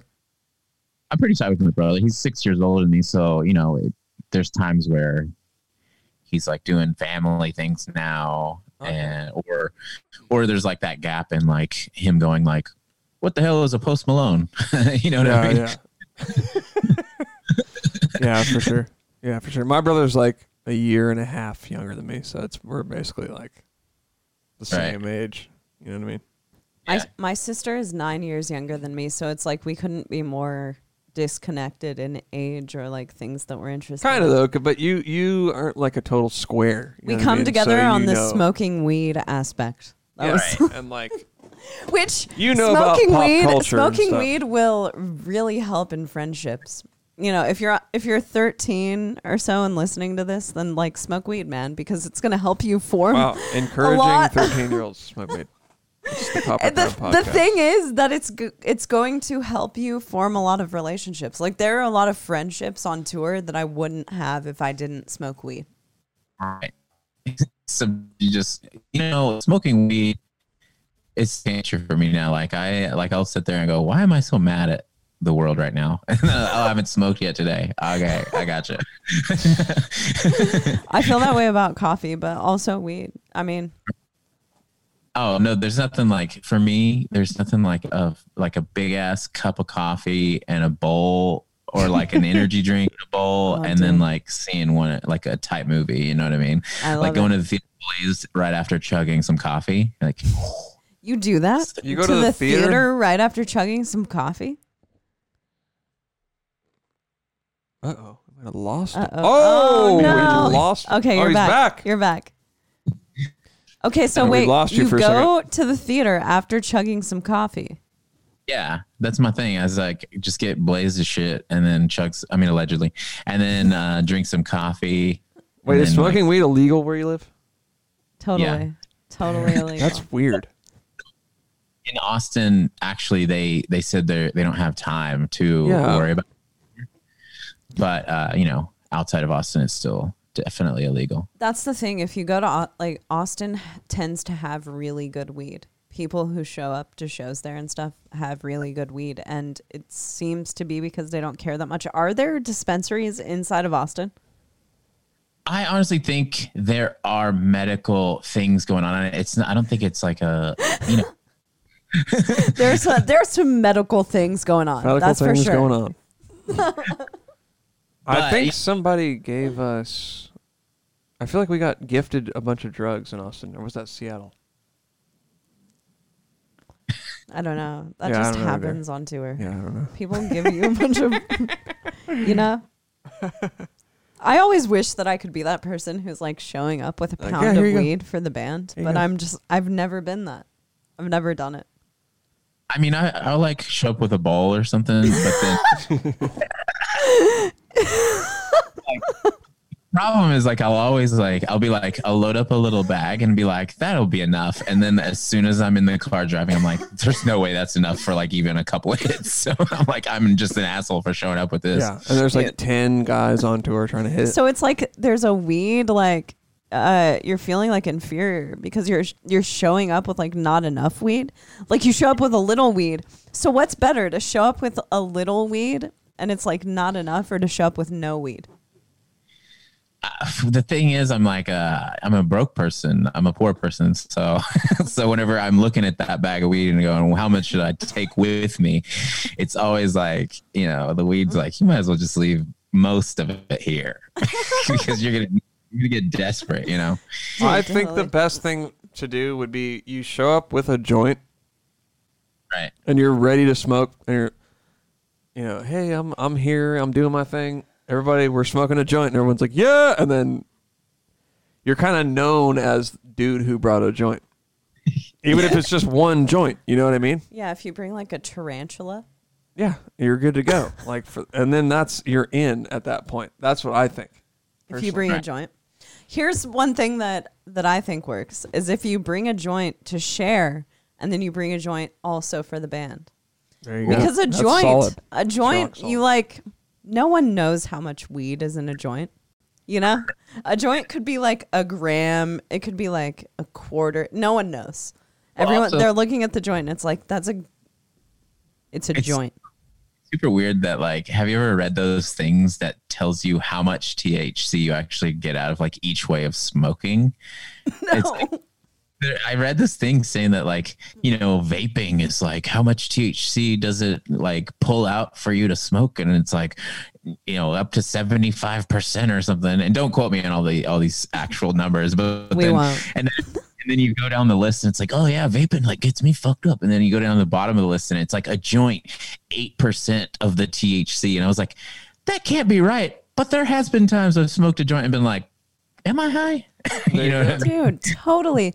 I will smoke a joint and be like, Am I high? And then I'll convince myself that I need to switch to another smoking mechanism to feel a little more high. Hey, let's check out. There's got to be a Google thing. Am I high? I'm gonna look it up. Right. Am I high? I'm convinced that if I if Don't I take this cough, quiz if you're if. I Um, cough as I am right now, that I'm probably high. It's not as Maybe cut and that's dry. just something I've had since I was a kid. Not as like, and dry as I okay. thought. Full disclosure, my best friend's dad would give us weed to smoke in high school. Okay? That's when I when I was like 18, And he would always say, "Hold it in and cough, because I'm not going to give you that much weed. So here's like a hit." So ever since then, like holding it in and coughing, I'm high, and it might be a placebo from my best friend's dad, but I, I feel high if I, or if I drink some water. Okay, if I take a hit and then I drink some water and I swallow and then I blow it out after the drink, then I'm Right. for sure high. because your body thinks it's about to drown and, and you you only have weed in your lungs. Did you look that up? If- and then you as soon as you blow it out you're like I'm alive. But things feel I'm alive. Here's a kiss to this. But Do you, yeah. do you have any pets? Oh, hello. When did you guys start uh, worship and tribute nerd? Yeah, or is it just you? Or is it also your friends? Because I know that you do episodes with you. Right. Um so it's pretty much me that like does all of it. I just need some of my friends work with me because they have you know very very particular tastes and opinions. So uh my friend Fuzz is like the most like he'll fucking shit talk anything he hates and tell you how he feels in any scenario. You know what I mean? And so I've definitely been like, "Oh, Fuzz, hey, have you watched Mandalorian? It's like the coolest." And he's like, "Fuck off! That shit sucked. I was bored as fuck. Couldn't even get past the third episode." You know, and and then so my so Tim Goergen from Within the Ruins, Oh, where he was the vocalist, right? yeah, or he he was the old vocalist, Right, right. but he, he was like, "Hey, you need to put Fuzz on like every episode," and I was like, "Really?" And he's like, "Yeah, Fuzz is the best. Like, especially when he starts shit talking everything." And so, me and him have been doing like a lot of interviews and stuff like that, uh, just because I don't know, like most most things have a co-host. You know what I mean? It's easier to bounce, you know, some conversation around with two people. That's like Chaney's Dude, my it's co-host. totally true. No, you're my co-host. We've fight about this a lot. Like, I feel like I'm the host and Navene is the co-host. But it's Everyone true, dude. It's like co-host and I'm the when that is a thing about the conversations and the podcast thing. It's like if I'm not thinking of something to is, to talk about, Navene's talking thinking of something to talk about. It's like a conversation. Right. But being able to bounce it off of a couple of people, like you know, we can do episodes by ourselves and and stuff like that, and it adds a different dimension to the podcast thing. Right. I I actually so I know that where I'm at, like, you know, most people don't even remember me as Rick Shaw, the guy that was in I Wrestled a Bear once or whatever. But so I'm like trying to build my own community and my own channel from the ground up. And then like every now and then people like, oh shit, you're Rick Shaw, whatever. So it's like the type of thing where like I'm focusing right now on interviews because I know that, you know, certain people that are still touring or you know things like that they they will draw more attention and then but but then I hope to do things with my friends eventually to where I could keep it rolling both ways you know what I mean Totally. Totally. It's one of those things that it just takes persistence, it seems. It's like starting a band from scratch. Like Totally. the only way to to become more known or like to get your name out there more is just to like, to keep going. That's hmm. really Keep we, going, like dude. we've been that we've That's been it. like that. We've been saying that with our band since the beginning. As long as you just that last one. yeah, I did. As long as you keep going with your band, it, it peop, more people are going to know about you. Like things are just going to climb and get better, and that's really what it's all about. Because you know, people start shit. Like we've seen a lot of people start podcasts during the pandemic. Like that's been the most popular thing to Yeah. do, I would say. Where are they at now? dude? And and a lot of people have quit doing podcasts as well. You know, it's like we quit because yeah we quit for a little while and but we didn't quit because we didn't see growth we literally quit because we just there was just a feeling of like i don't We needed a really want to do this for a a while But now I'm but, like, this is the but best thing some. People quit some people start things and they think that they're going to succeed very quickly doing those things and when they don't succeed quickly they quit doing those things very quickly and that uh, uh, things like this, a podcast, uh, things that are popular to do, like they take a little longer. It's a building process. You're not necessarily going to see people like listening to or sharing your shit overnight. It's just a process of getting your name out there, and it's hard. There are a lot of people doing it. It's really hard to like make people want to listen to your podcast when Well, it's the mentality of the world right now too or not even right now it's been for a while is like you know i saw this meme that was like it was like hey i got a new job and then it would be like social media 150 likes and then it's like hey i started my own business and it's like one like you know what i mean and Oh, that's true.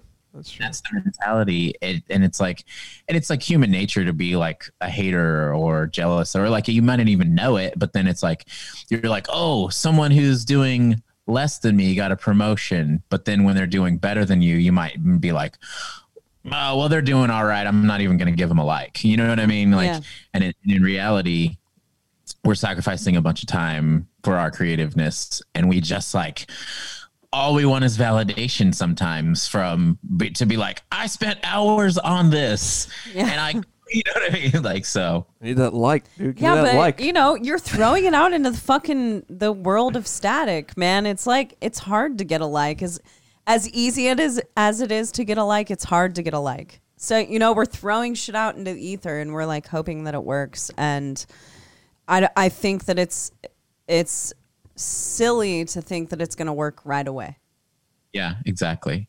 And and it's like the type of thing too, where like a, a good example of like that just like natural hater instinct you have as a person is like back when you know Krista quit our band and Courtney took over, everybody was like, I don't like I wrestled a Bear once anymore because of their new singer, even though there's no music yet. right. And then Oh, they did they did that to you guys? I mean, I, well, there was there was times where I, I literally went to like a coffee shop one time to get a sandwich before a show, and we were on tour with Attila, and I heard kids saying like, "I don't really care about the Bear once anymore because I heard their new singer sucks." And then I thought to myself, there is no recorded music with Courtney yet, and this is the first time in this city when since Courtney joined. You know what I mean? And Yeah. so I would so I'd be like, cool. Now, now I'm like sad boy eating my sandwich. just but yeah.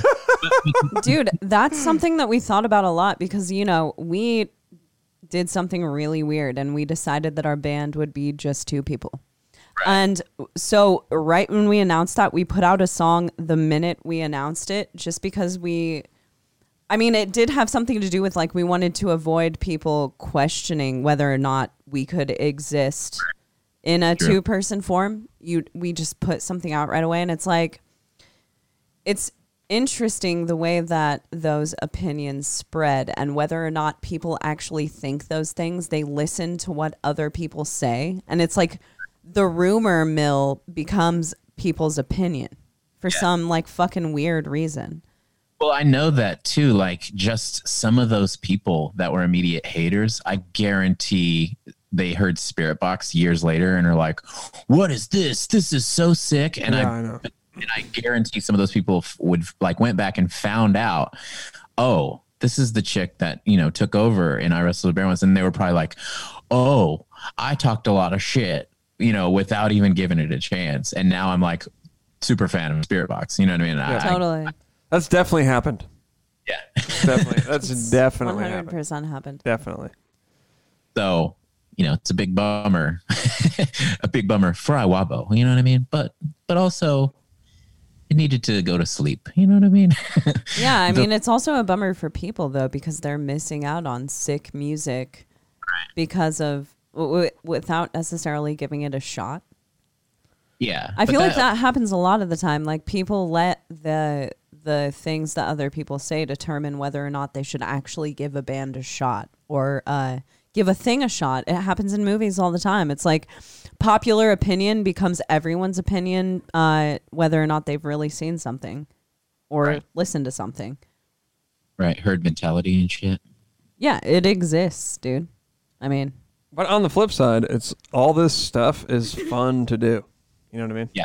yeah. Like I'm sitting here, I've drank a bunch of craft beers, just hanging out with like we haven't talked in a couple year uh, years, right? Yeah. And I think that's like for me a super sick thing about doing this podcast. You know, it's just Yeah. hanging out and doing like basically a Skype call with an old bro, which we've done a bunch of times already now, and it's super fun. Yeah. As long as I don't drink too many beers. So what else- I remember seeing that episode where you said that you might have drank too much by the end. What like I didn't Oh, yeah. actually I, I kind of fast forwarded it just to look, but was there anything that you personally saw yourself doing to where you're like, oh man, what's up? I with just that?" think that we talking about the both Blake we both just sound like a little. St- uh, Yeah, way too not drunk. not like we sound stupid, but we just sound like a little like oh yeah, like totally. You know, No, it's I just started. a I little started more, thinking about it more though, not and I was like, anything okay, well, every time I go to a BTBAM show, I get really drunk, and I like spill my guts to them. right. So it's kind of just business as usual, really. You know what I mean? I have a story about this BTBAM show I went to. Like, I want to hear it. Uh, so Wanna it. I, so I, I don't know anyone in BTBAM, but I knew, I knew some of the dudes in Contortionist, and they were Oh, touring a few, Yeah, right? we went to that show.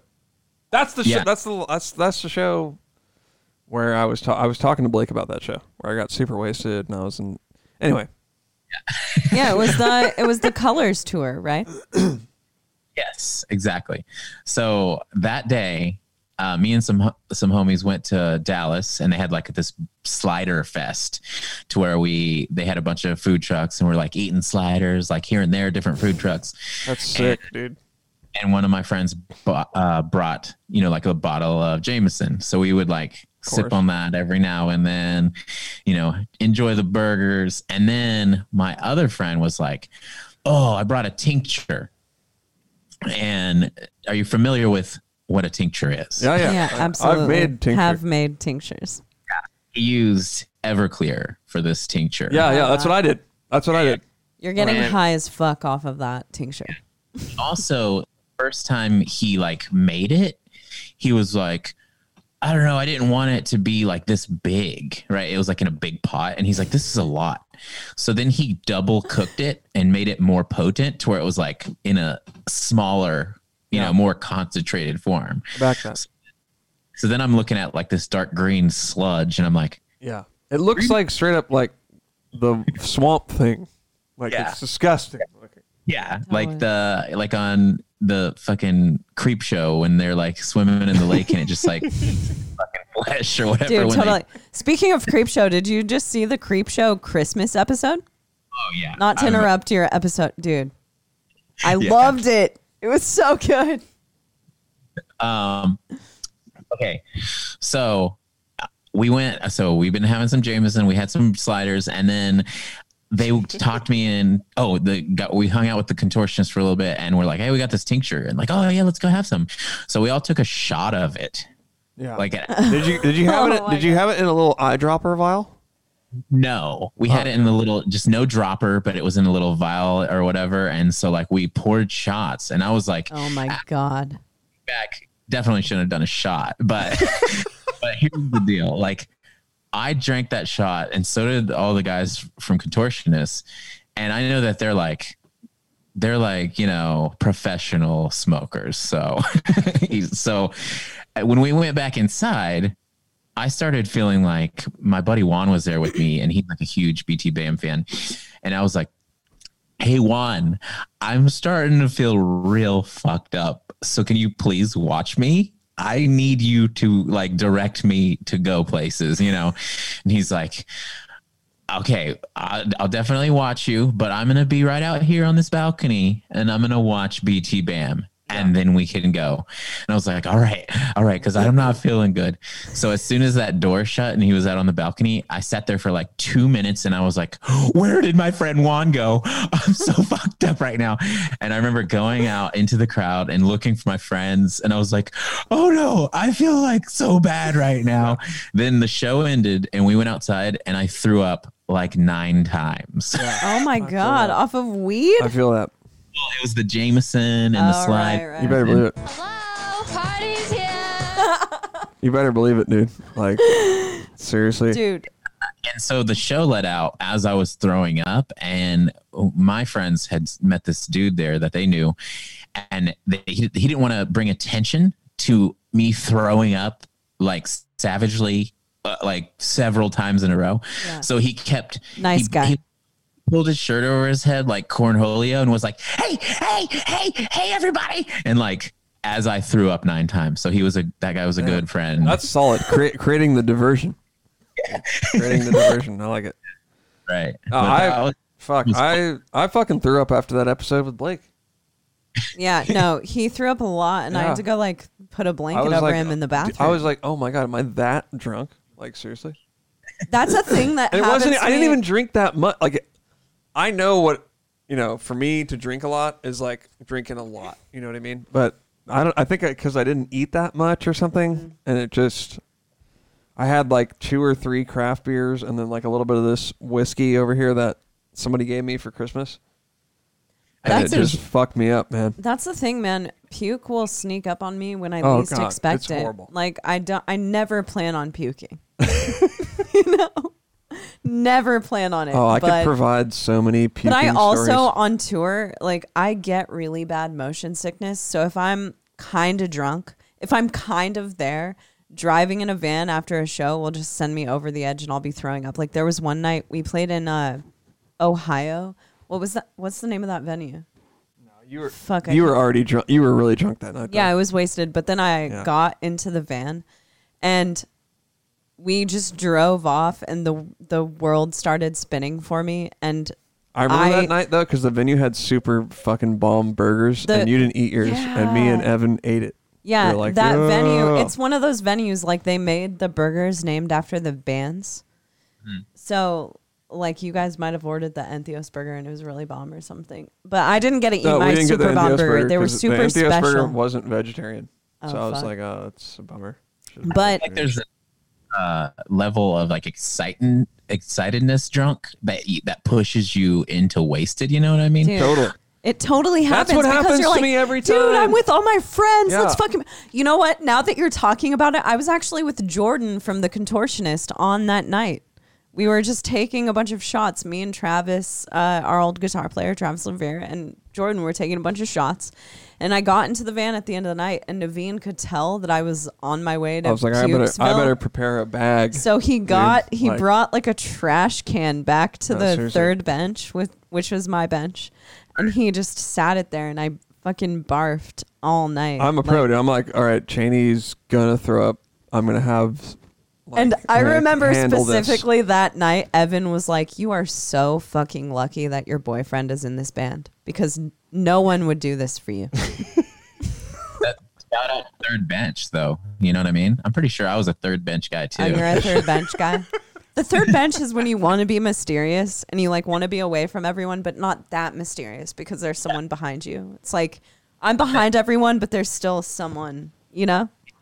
The introvert extrovert chair. You know what I mean? It's like they could hear me if I want to talk, but I could also fucking fall asleep and no- everybody would Yeah. leave me. That's true. Yeah, dude. But I remember when uh when it was like we were just going on tour as four people. I was like, I'm straight up taking the fourth bench. I did a, like a, a seniority. well, but our call. fourth bench was a bed. No, dude. On the last tour, it was I put the bench back. oh, it was just a bench. You went through this too because you've been in a band with a couple. Did they? Was there a bed in the back bench or what was the? yeah, what was that like? That must have been weird. Yeah, what's it like to be in a band with a couple? So they, you know, there was times where it was super annoying, but also it was fun. You know, Is it um, annoying because we're so cute? Or annoying. I'm just like, but you know, it's just I don't know. I don't know why the.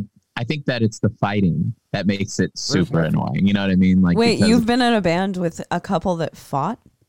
Well, there were times whenever. Okay, so the two couples that I've toured with were Wait, two was- couples? Wait, you've couple Yeah, you've hold on now. toured with two different couples. Oh, because Mike Stringer and Courtney. Yes, Well, who's the other couple than than the, than the and Krista. stringers? Even and Krista were dating originally, but then Oh, you didn't oh. know that? No, I had I did not know okay. that. Yeah. you know they split up, and we still toured Oh together. god. And so there was Now, that's an weird. Now that's fucking weird. especially whenever like that first thing that happens that's like, oh, they're mad at each other affects everyone in the van. You know what I mean? Like it's like, would you just shut the fuck up for a minute? And then it's like the whole band. Oh my god, dude. it's like, where do we go? Fuck. Did you have to be the mediator? Man, like with those people, with like Krista and Steven, you just stayed out and you just minded your business. You know what I mean? That it was the type of thing where you just couldn't. Uh, like, look, Courtney- you guys love each other, okay? You're great together, and you're gonna get through this, man. I mean that Michael and Courtney were so much different, honestly, because Canadians. Yeah, they're can. Well, they're they're always sorry about I'm, I'm so sorry. sorry. And like, there was a point in time where it was like young Michael. He was young Michael, See, that was the thing. So there was Mikey, Oh. I was Rickshaw, and then Michael Stringer was young Michael. Christ. So- Stringer. Three fucking mics in the band. Yeah, that's ridiculous. You should have just not. You should have just not allowed them in the band Yeah, because no, of not their doing name. Mike. We're gonna pass. it was like you know, young Michael, if you say that you're sorry at me one more fucking time when you haven't done anything but be polite all day, I'm Well, but Mike, Mike is coming from the point where he's British as well as Canadian. Yeah, So it's so- like just like constantly butting heads with the sorriness, you know, like just so. I'm so sorry. Those two though were the type of people that like absolutely knew that they were just trying to exist without with respect for everybody's space. You know what I mean? So Yeah. it was really easy to to, to tour with them, especially whenever I would be. There would be times where Courtney goes, "Rickshaw, you haven't had coffee yet. You're still a fucking monster at this point." Please just drink some coffee. and I'm like, ah, ah, she's she's right. so yeah, I was the monster. I was the I was the bad person once they were in the band because they were just so respectful and like Right. So, So, how long did you tour with them? so when Krista left it was 2012 so it was like 2009 to 2012 we had Krista Okay, that's a long time. And then 2012 to 2015 was Courtney and Mike was mostly in the band for that period so And he took the place of Steven Bradley. no he took the place of John Gainey Oh. Okay. yeah All So then, you know, so then whenever Steven started doing all the Diplo stuff, we just did a track and young Michael as guitars. Got it.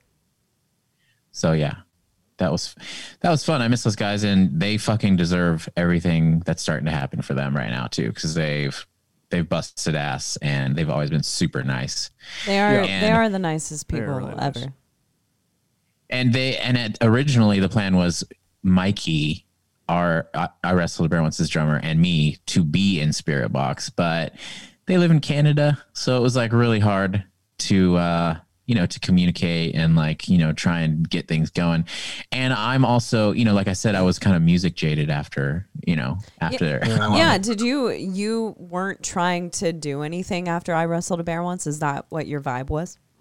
I mean, the thing is, like, you know, they they were like, "Do you want to be in a band with us? Like, we're trying to start." And I was like, "I would love to, but I also have to like get a normal job and like make sure I've got money to exist and like, Totally. you know, there's other things that I want to do besides music and I started working on some of that stuff. And so by the time that they were kind of like putting out some music and stuff, they're like, "So, what's up?" and and eventually, you know, I was kind of I was kind of oblivious to my own like vibe about it because I was like, yeah, let's do it. Yeah, let's do it. But then, you know, they'd be like this song or that song and I'd be like, which song is that again? And they're like, you don't even know the songs? And I would be like, well, I mean, we like, you know, when's we don't have a live show in sight. We don't have anything in sight. And I'm doing my normal shit, working at a fucking casino that's sucking my soul out of my body. And so, you know, they, you know, they would, they would be like, well, maybe you're just not into it. And I'm like, I guess I'm kind of not, you know what I mean? So whenever the time came for him, for young Michael to be like, we're going to start trying to do some live shows and stuff. And I was like, you need to do whatever you need to do because I live in Texas and you live in Canada and I got a normal job and you know and I finally have money in my pocket you know so Dude. so that's it went and now you know now I'm like super proud but I'm also like like it would have been so sweet to be in that band But at the same time, man, I feel like things work out as they're supposed to. In some like weird I know that sounds like super corny and everything to say, but I really do think that things turn out as they're supposed to turn out. And, you know, maybe that's not what you're supposed to do. Right, for sure. And you know, they uh like I said, they're they're like the nicest people I've ever come in contact with. So it's like They really are. like, dude, I have a lot of love for Courtney. Like I met I, I have a lot of love for both of them. I met Courtney because she was I put up this Veil of Maya co- uh, cover like years and years ago, and she posted it and then hit me up, and I, I just thought it was the nicest thing because she was in I Wrestled a Bear once at the time, and to me that's like I Wrestled a Bear once was huge. So f- to have the vocalist of the band hit me up and tell me that my cover was, which is, you know, here's an I Iwabo fucking sample, but to have the vocalist of the band hit me up and and say nice things to me was amazing and from that like we formed a friendship and I fucking love those guys.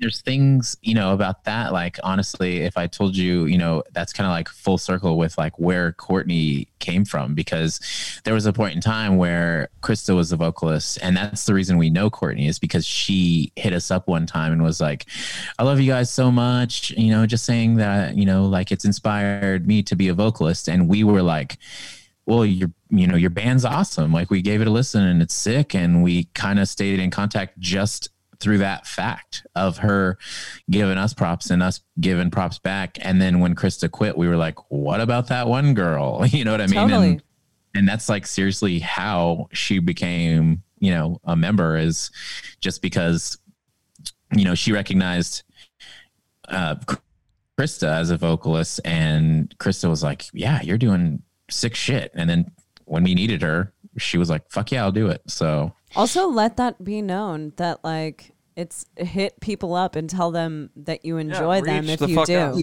Yeah, reach you know, out, don't don't be like, oh, I can't hit that person up there. I'm like, they're too cool, or just hit Yeah. the people up that you think are awesome and uh, tell them that like encourage them.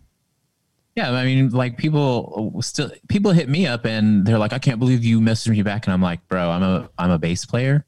Nobody cares about bass players, okay? So I'm just a normal hitting you back. Thanks for you know, thanks for watching the show. So Dude, totally. It's like, all right, I have like five messages. Yeah. So your I'm gonna- I'm gonna one get- I'm gonna message get back is not hard everybody. for me to get back Respond.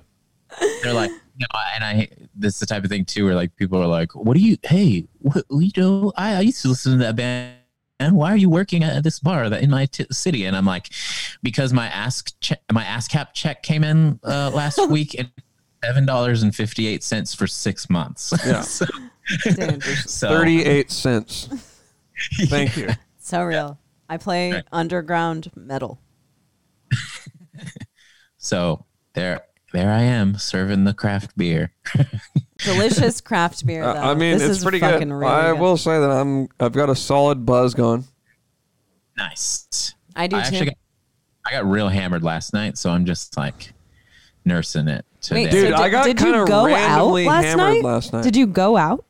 Okay, so I had some friends come from Denton. My my co-host Fuzz was down, uh, and Fuzz. I like that name.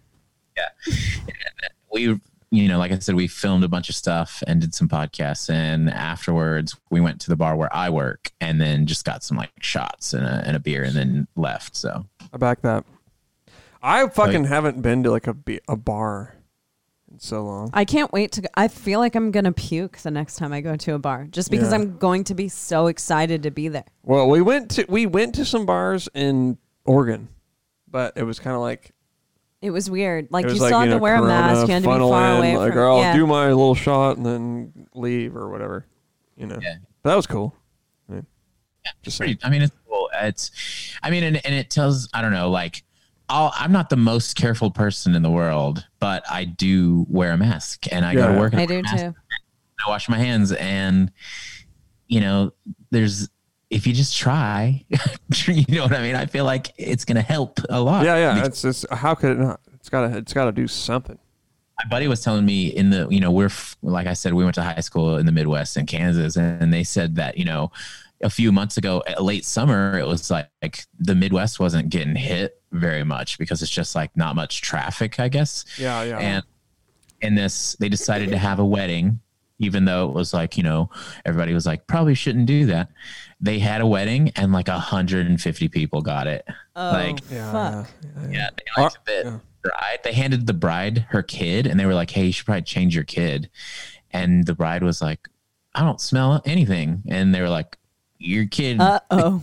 smells like shit bad so she was like uh-oh and they went and got tested and they were positive and 150 people that got it it's like dude at least try dude I know. Probably don't have a wedding with. We, we were supposed to have Yeah, a we wedding. were supposed to get married in June, June. and we mm-hmm. canceled it.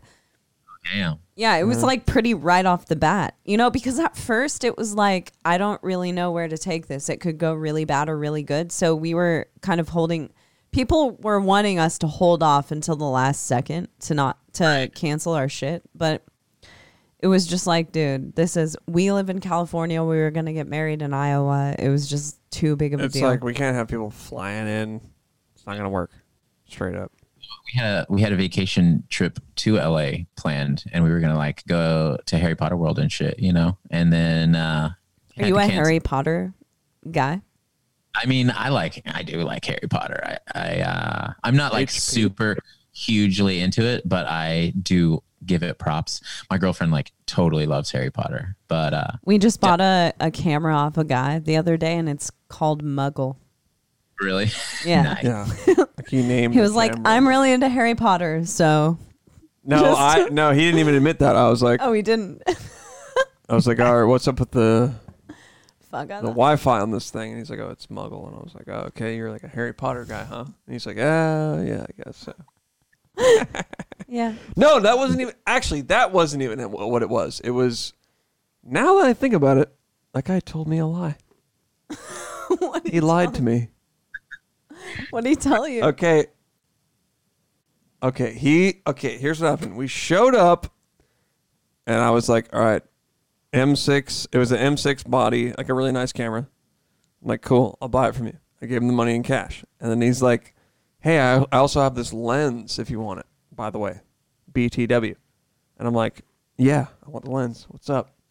And then I got his email and it's because I was like, oh, I don't have any more cash. I gave it to you all for the camera and it was it, it was like so and so at like muggle.com or something like that and then i was like oh all right well i guess you're way into harry potter and he was like yeah i'm into harry potter blah, Wait, blah. so his email was m- yeah at but let me tell you where the lie comes in Yeah. lie comes in because i was like oh does the wi-fi work on this camera you know because it's got wi-fi to like transfer the photos to your phone and he was like oh i don't, I don't even know I- i'm not really sure He knew. The thing is, the Wi-Fi network on the camera is called Muggle, so he called named Muggle. it that. It's he called fucking named it that. Muggle. He lied to me. This motherfucker is a muggle yeah, himself. Fucking liar. Anyway, the camera's great, but I mean, fucking. But he's a lied. muggle. Saying. Okay. last motherfucker Yeah. lying. Jenny, get this away from me. This is what happened on the Blake Yeah, episode. I got way too fucking wasted. So what's your favorite? I don't know why. I just like to like uh question people who are into like Marvel and comics. Chaney what's your fa- likes Marvel and I all do. that well, I fucking yeah, shit, I'm into dude. all the nerdy shit and all the horror movies and shit. Oh yeah. So what? definitely, definitely into Marvel and shit like that. Uh, the Marvel movies have killed it.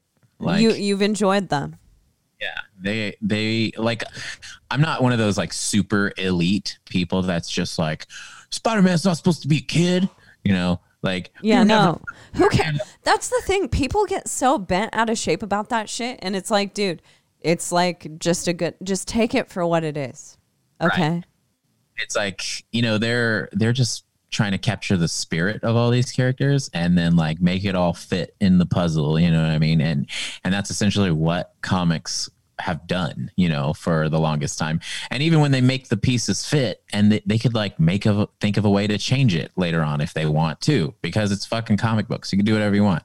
So yeah. So I, but yeah, all the Marvel movies have killed it for me, and they like, and you know, some of the older ones were like kind of you know stale, you know, but they were still better than some movies. You know what I mean? So now we we've gotten like a ten year story that's like insane. So yeah, I'm super into that. And they're finally about to start some new series things. Oh, dude, I know. I'm so excited for WandaVision. I can't wait to see WandaVision. I think oh, that's going to be amazing because it's a story that we haven't been told before, right?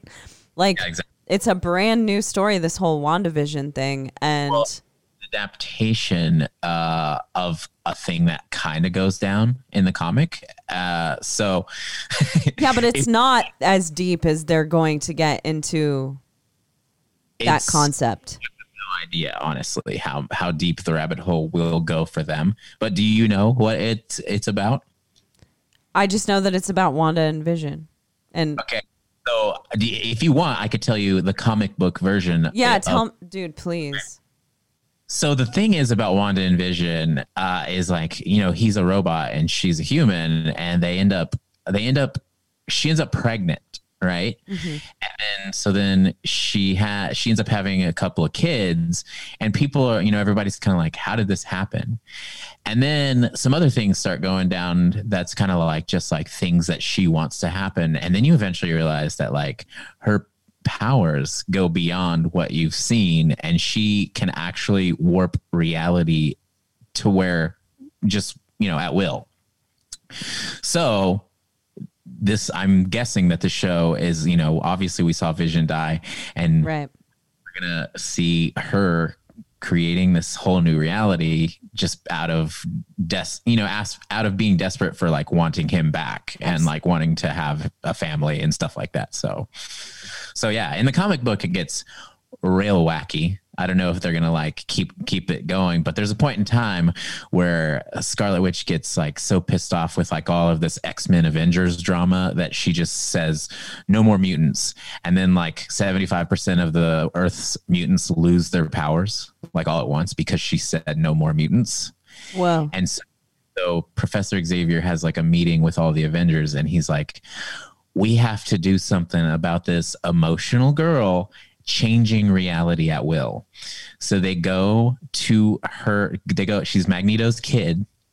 They go to like the the place where Magneto and his two kids, Quicksilver and Scarlet Witch, and Quicksilver's like, "Dude, they're gonna come here and kill her." like the Avengers and X Men decided the best thing for humanity is to come here and kill my sister, Scarlet Witch. And before they get there, they all wake up in a new reality and they all are different people. And like, you know, like in Captain America's an old man and like all this shit. But that whole story is called House of M. And it's about how they created the, they gave everyone, every Marvel character their deepest desire and started this reality. But of course, Wolverine is like, something's wrong with this reality. My mind heals. And then so he's like, he puts together like the X Men or Avengers to figure out what's going on with this new reality. So that's like, they're saying that it's like maybe gonna lead to that, but who knows? Because it's just like their own version of Marvel stuff happening. Wow. Wow. But there it But is. Can't dig too nerdy, you know, because you guys are going to be on my show, and then that's where the that's where we'll get real nerdy, right? That's true. That's Yeah. where we'll get super nerdy. It's a good thing that Chaney's into that stuff because I would just be like, yeah, that's cool, I guess. I am into that stuff. I mean, I've only recently gotten to that stuff, but it's uh, dude. Honestly, the first time that I saw uh, yeah, Guardians of the Galaxy, I didn't like it. I think I s- no, I didn't like it because I I had I didn't know anything about Marvel at all. The when the first Guardians of the Galaxy movie came out, and then I met uh, a friend of mine who's like deeply into comics and deeply into Marvel and DC and everything, and he's he's like been my my guide along the way, and I got super into everything from that. But I haven't. I've only read a few comics. Uh, I haven't like gone as deep as you obviously have. But the cool thing about all of these movies, I had no idea when I first watched Guardians of the Galaxy how like interconnected everything was and how you can go from a movie to a comic and everything ties together and makes sense because I just watched Guardians of the Galaxy like as a one-off one Right. shoot thing and had no idea what was going on and that's why I thought it was a shitty movie. Yeah. But now I actually I really dig Marvel movies and I dig DC movies as well. Like I I love the thing about DC movies is I feel like they go into a lot darker places than Marvel is willing to go. Right. Um They- Darker and but it's just like a different vibe. You know what I mean? it's a totally different vibe. Uh but dude, I mean the the Infinity Wars I cried during Yeah. I, I've seen it three times at this point and I cry every time. It's just Yeah. so good. A lot of people want to pass that shit off as being like typical uh or like just like shitty movies, but they're they are really good, even though they're like high budget superhero things. It's like it's the first time that like Hollywood superpowers have been like, let the guys be creative, let the nerds just do things. You know what I mean? Like, and that's I feel like that's the problem with with DC. As as much as you know, some of them are enjoyable movies. Like they hit these bumps because like the studio themselves is telling what they want in each movie and then with marvel they're just getting these creative ass director, directors that used to read comics to do the their adaptation Dude. you know what i mean Favreau. I mean, come on, like Mandalorian. That's Yeah. the perfect telling of a Star Wars story. That's what every Star Wars fan wants to see. And I feel like we're there is uh, something happening right now where it's like the rising of good comic book movies. Like we're uh, we're going to see all of these stories go in a really good place. And I feel like The Mandalorian is like um almost it's not the genesis, but it kind of is the genesis of like, look where this shit can go. Look how, see how good this can be. Right. Like now it's just going to get better. right and and also they're being really bold lots of there's lots of bold shit going on like that you would never see from those types of movies like 10 years ago because even like the new spider-man movie that they're working on they just now are talking about how tobey maguire and andrew garfield are in that movie so we're possibly going to see three different spider-men like as a spider-verse like Totally. in one So it's Spider like- Verse. All right. So it's like I gotta i'm like a note of Spider Verse. That's a So now it's like, hey, which which Spider Man's your favorite? Tobey Maguire, but he's in a fucking movie with the rest of the Spider Men coming up. You know what I mean? Which Spider Man was your favorite?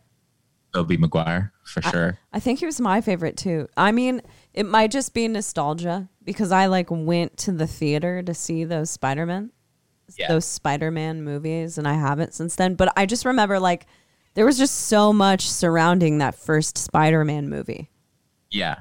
The, th- but the thing is about Tobey Maguire playing Spider Man is like Spider Man is not a cool dude. Like Yeah. he is super nerdy.